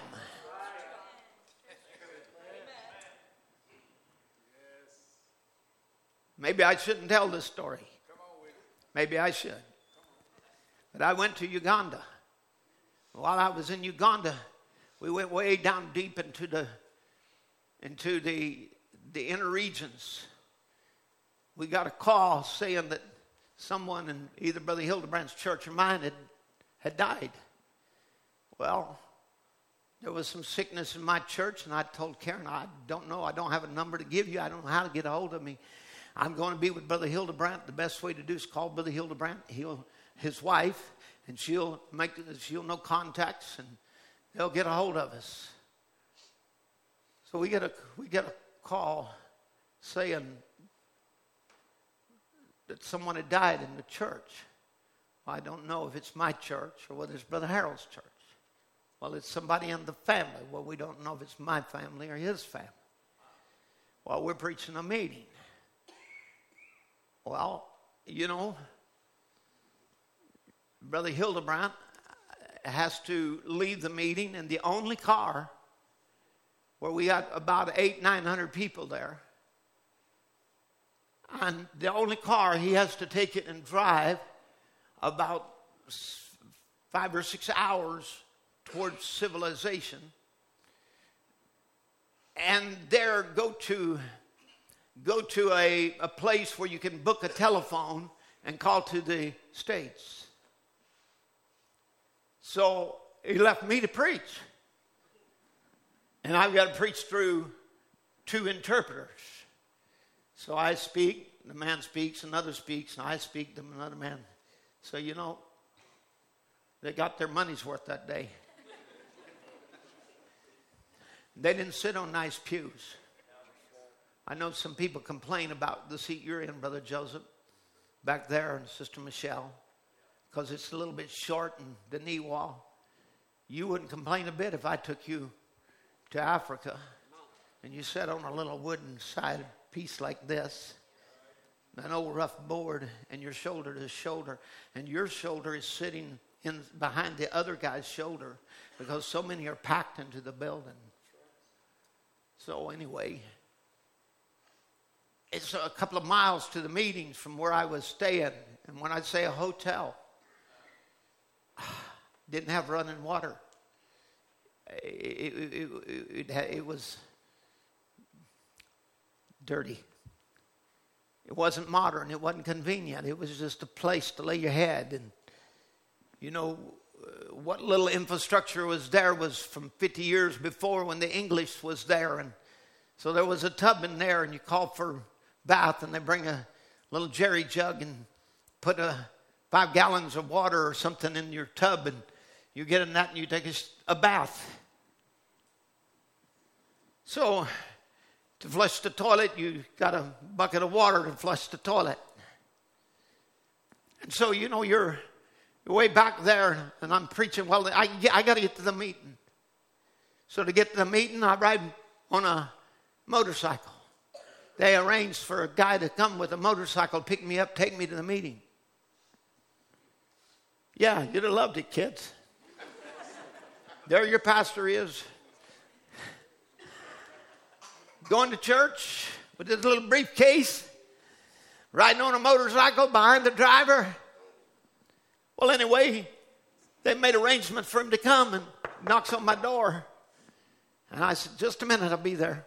I grab my stuff, grab my coat, grab my, my satchel, close up my notes, and run out the door. And I look right and I look left, and nobody's there but I smell him.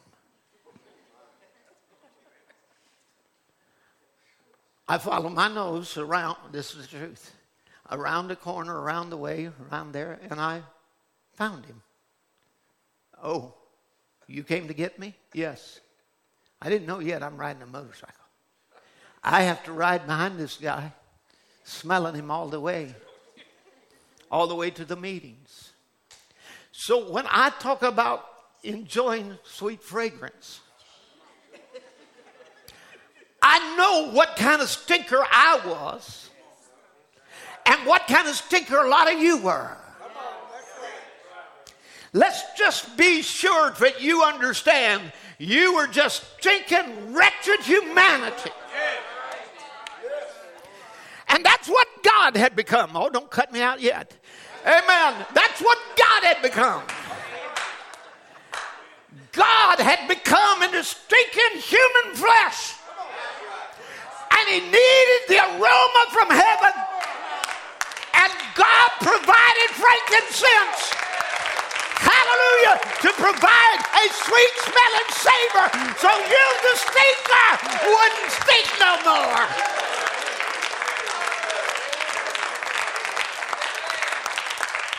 And I can go to this church and I can smell a sweet smelling savor as I look over lives that have been changed.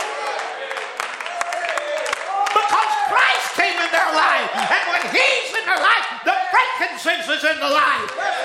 And it makes a sweet smelling savor. Frankincense represents worship. Jesus must be the theme of our worship.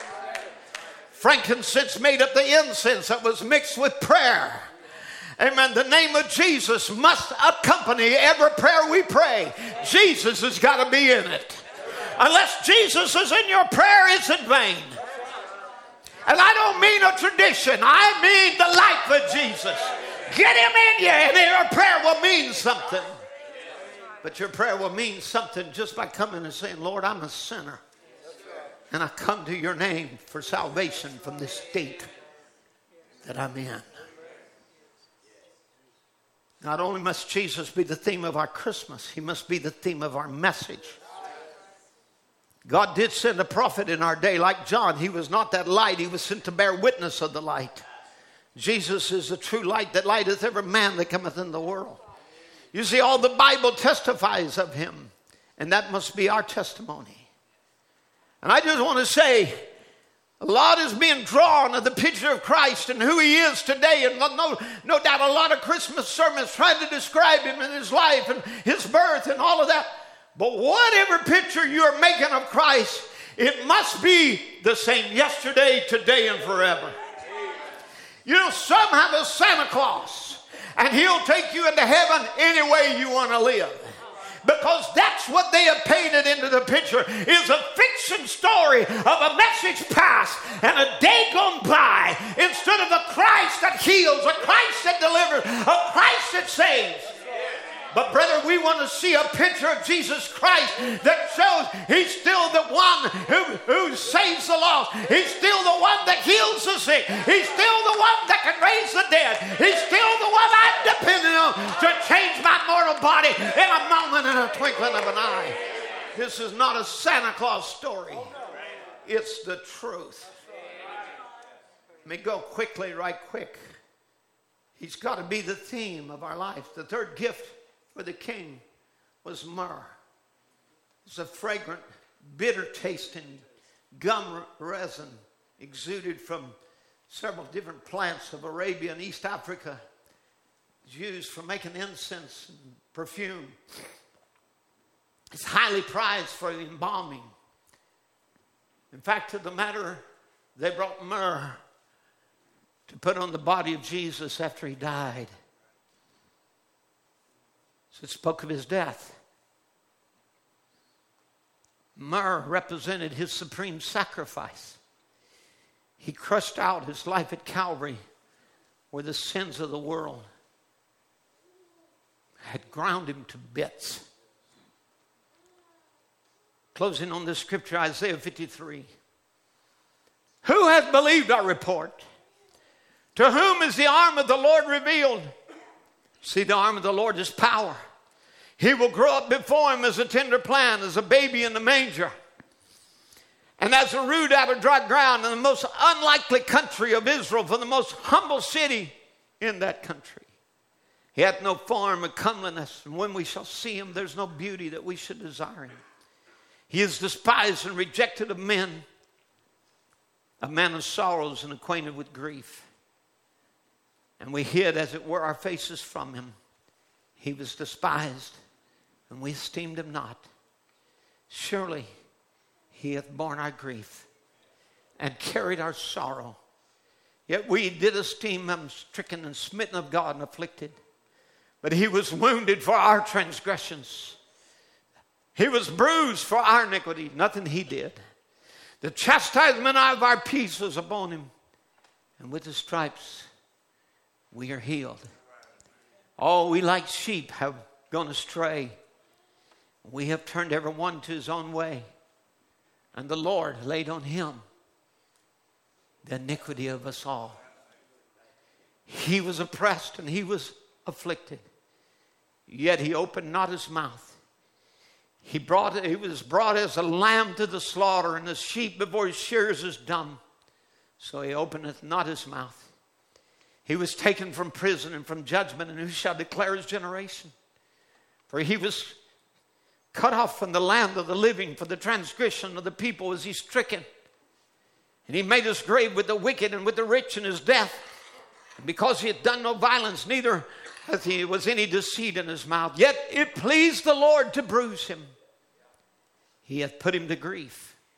When thou shalt make his soul an offering for sin, he shall see his seed he shall prolong his days, in the pleasure of the Lord shall prosper in his hand. I want you to notice, if you just go back in verse 8, when it talks about his death, verse 8, taken from prison, from judgment, who shall declare his offspring? That's what generation means.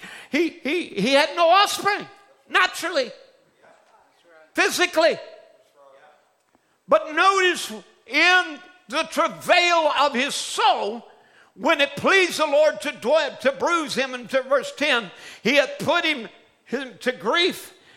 When thou shalt make his soul an offering for sin, he shall see his seed. I want you to know it's in his death and the giving of his life, which is the Holy Spirit, that he was able to see offspring. Amen. How wonderful it is when you look at you today and realize it was because he was wounded, because he gave his life. That's why he has you this morning as sons and daughters of God, because he was willing to take the bitter myrrh. Now, a star rise out of Jacob. you are here in the last day. It was said, and it's been told, whether truth or fiction, I don't know. Some of it could be truth, some of it fiction, some of it is credible, some of it may not. But I do know this part of it.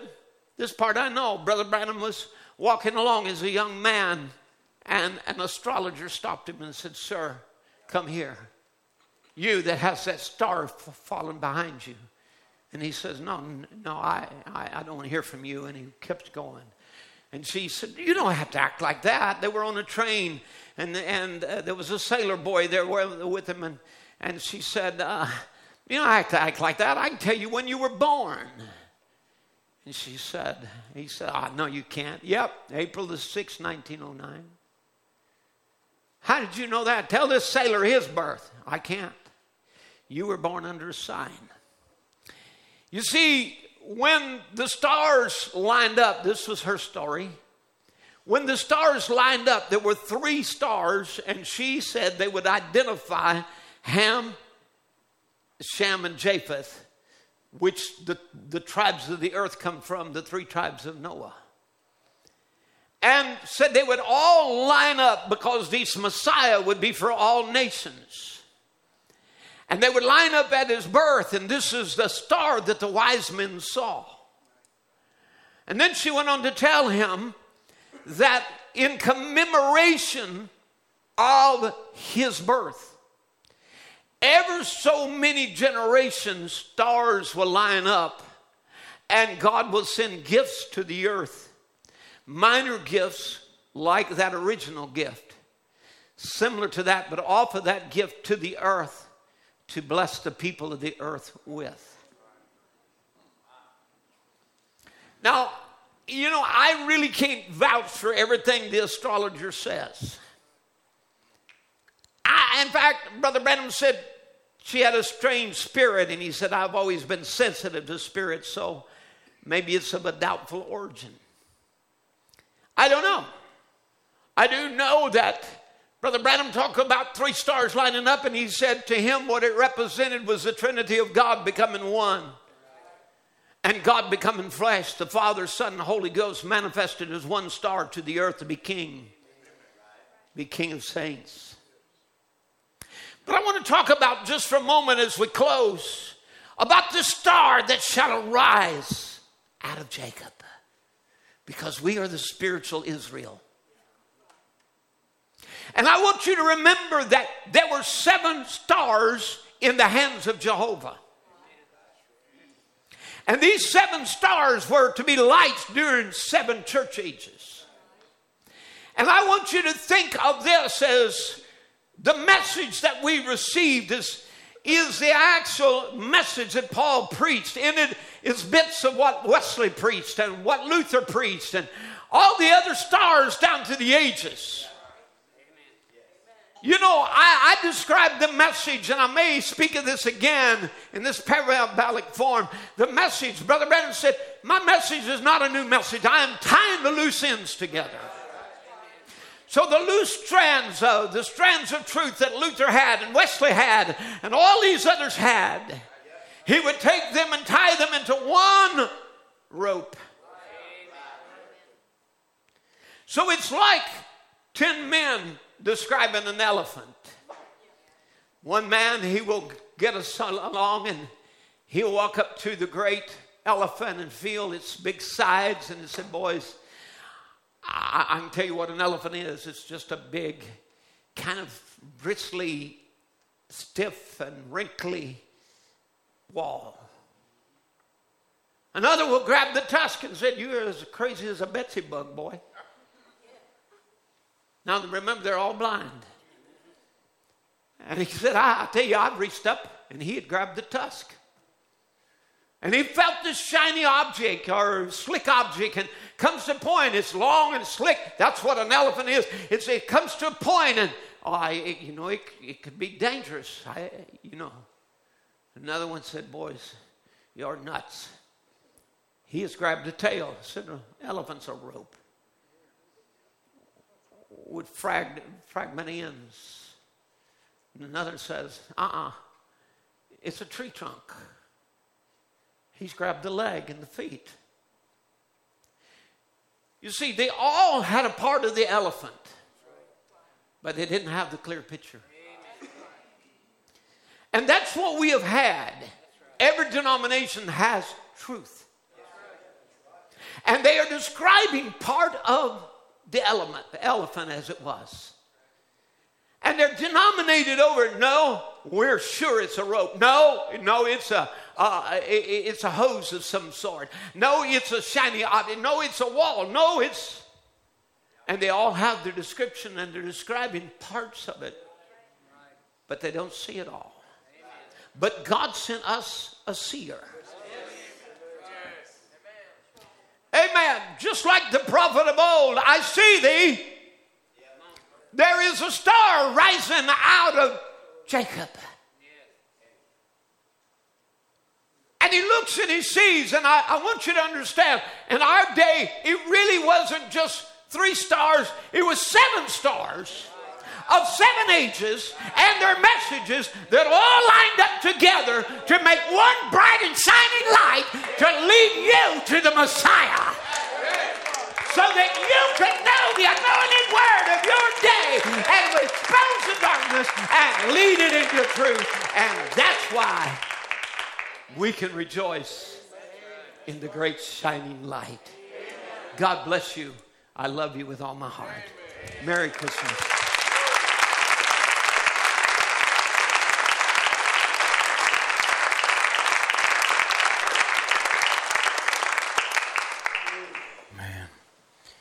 We can say, Praise the Lord.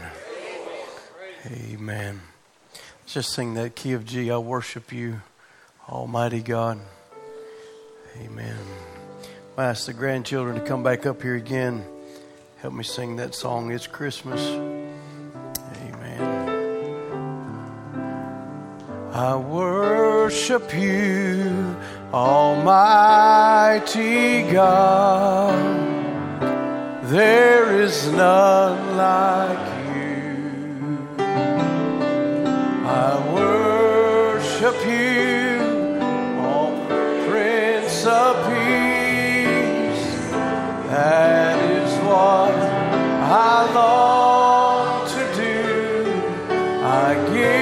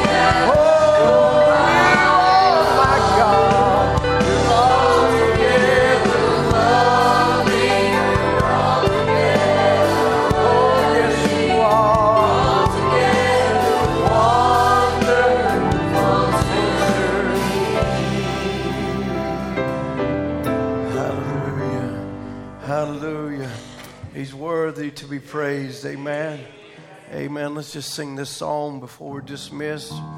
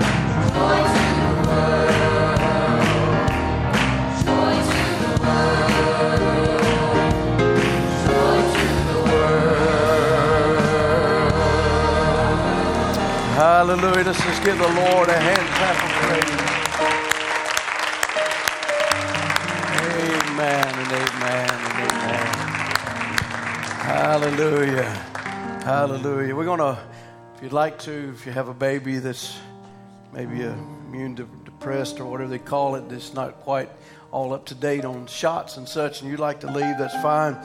Um, but we're going to do something a little different.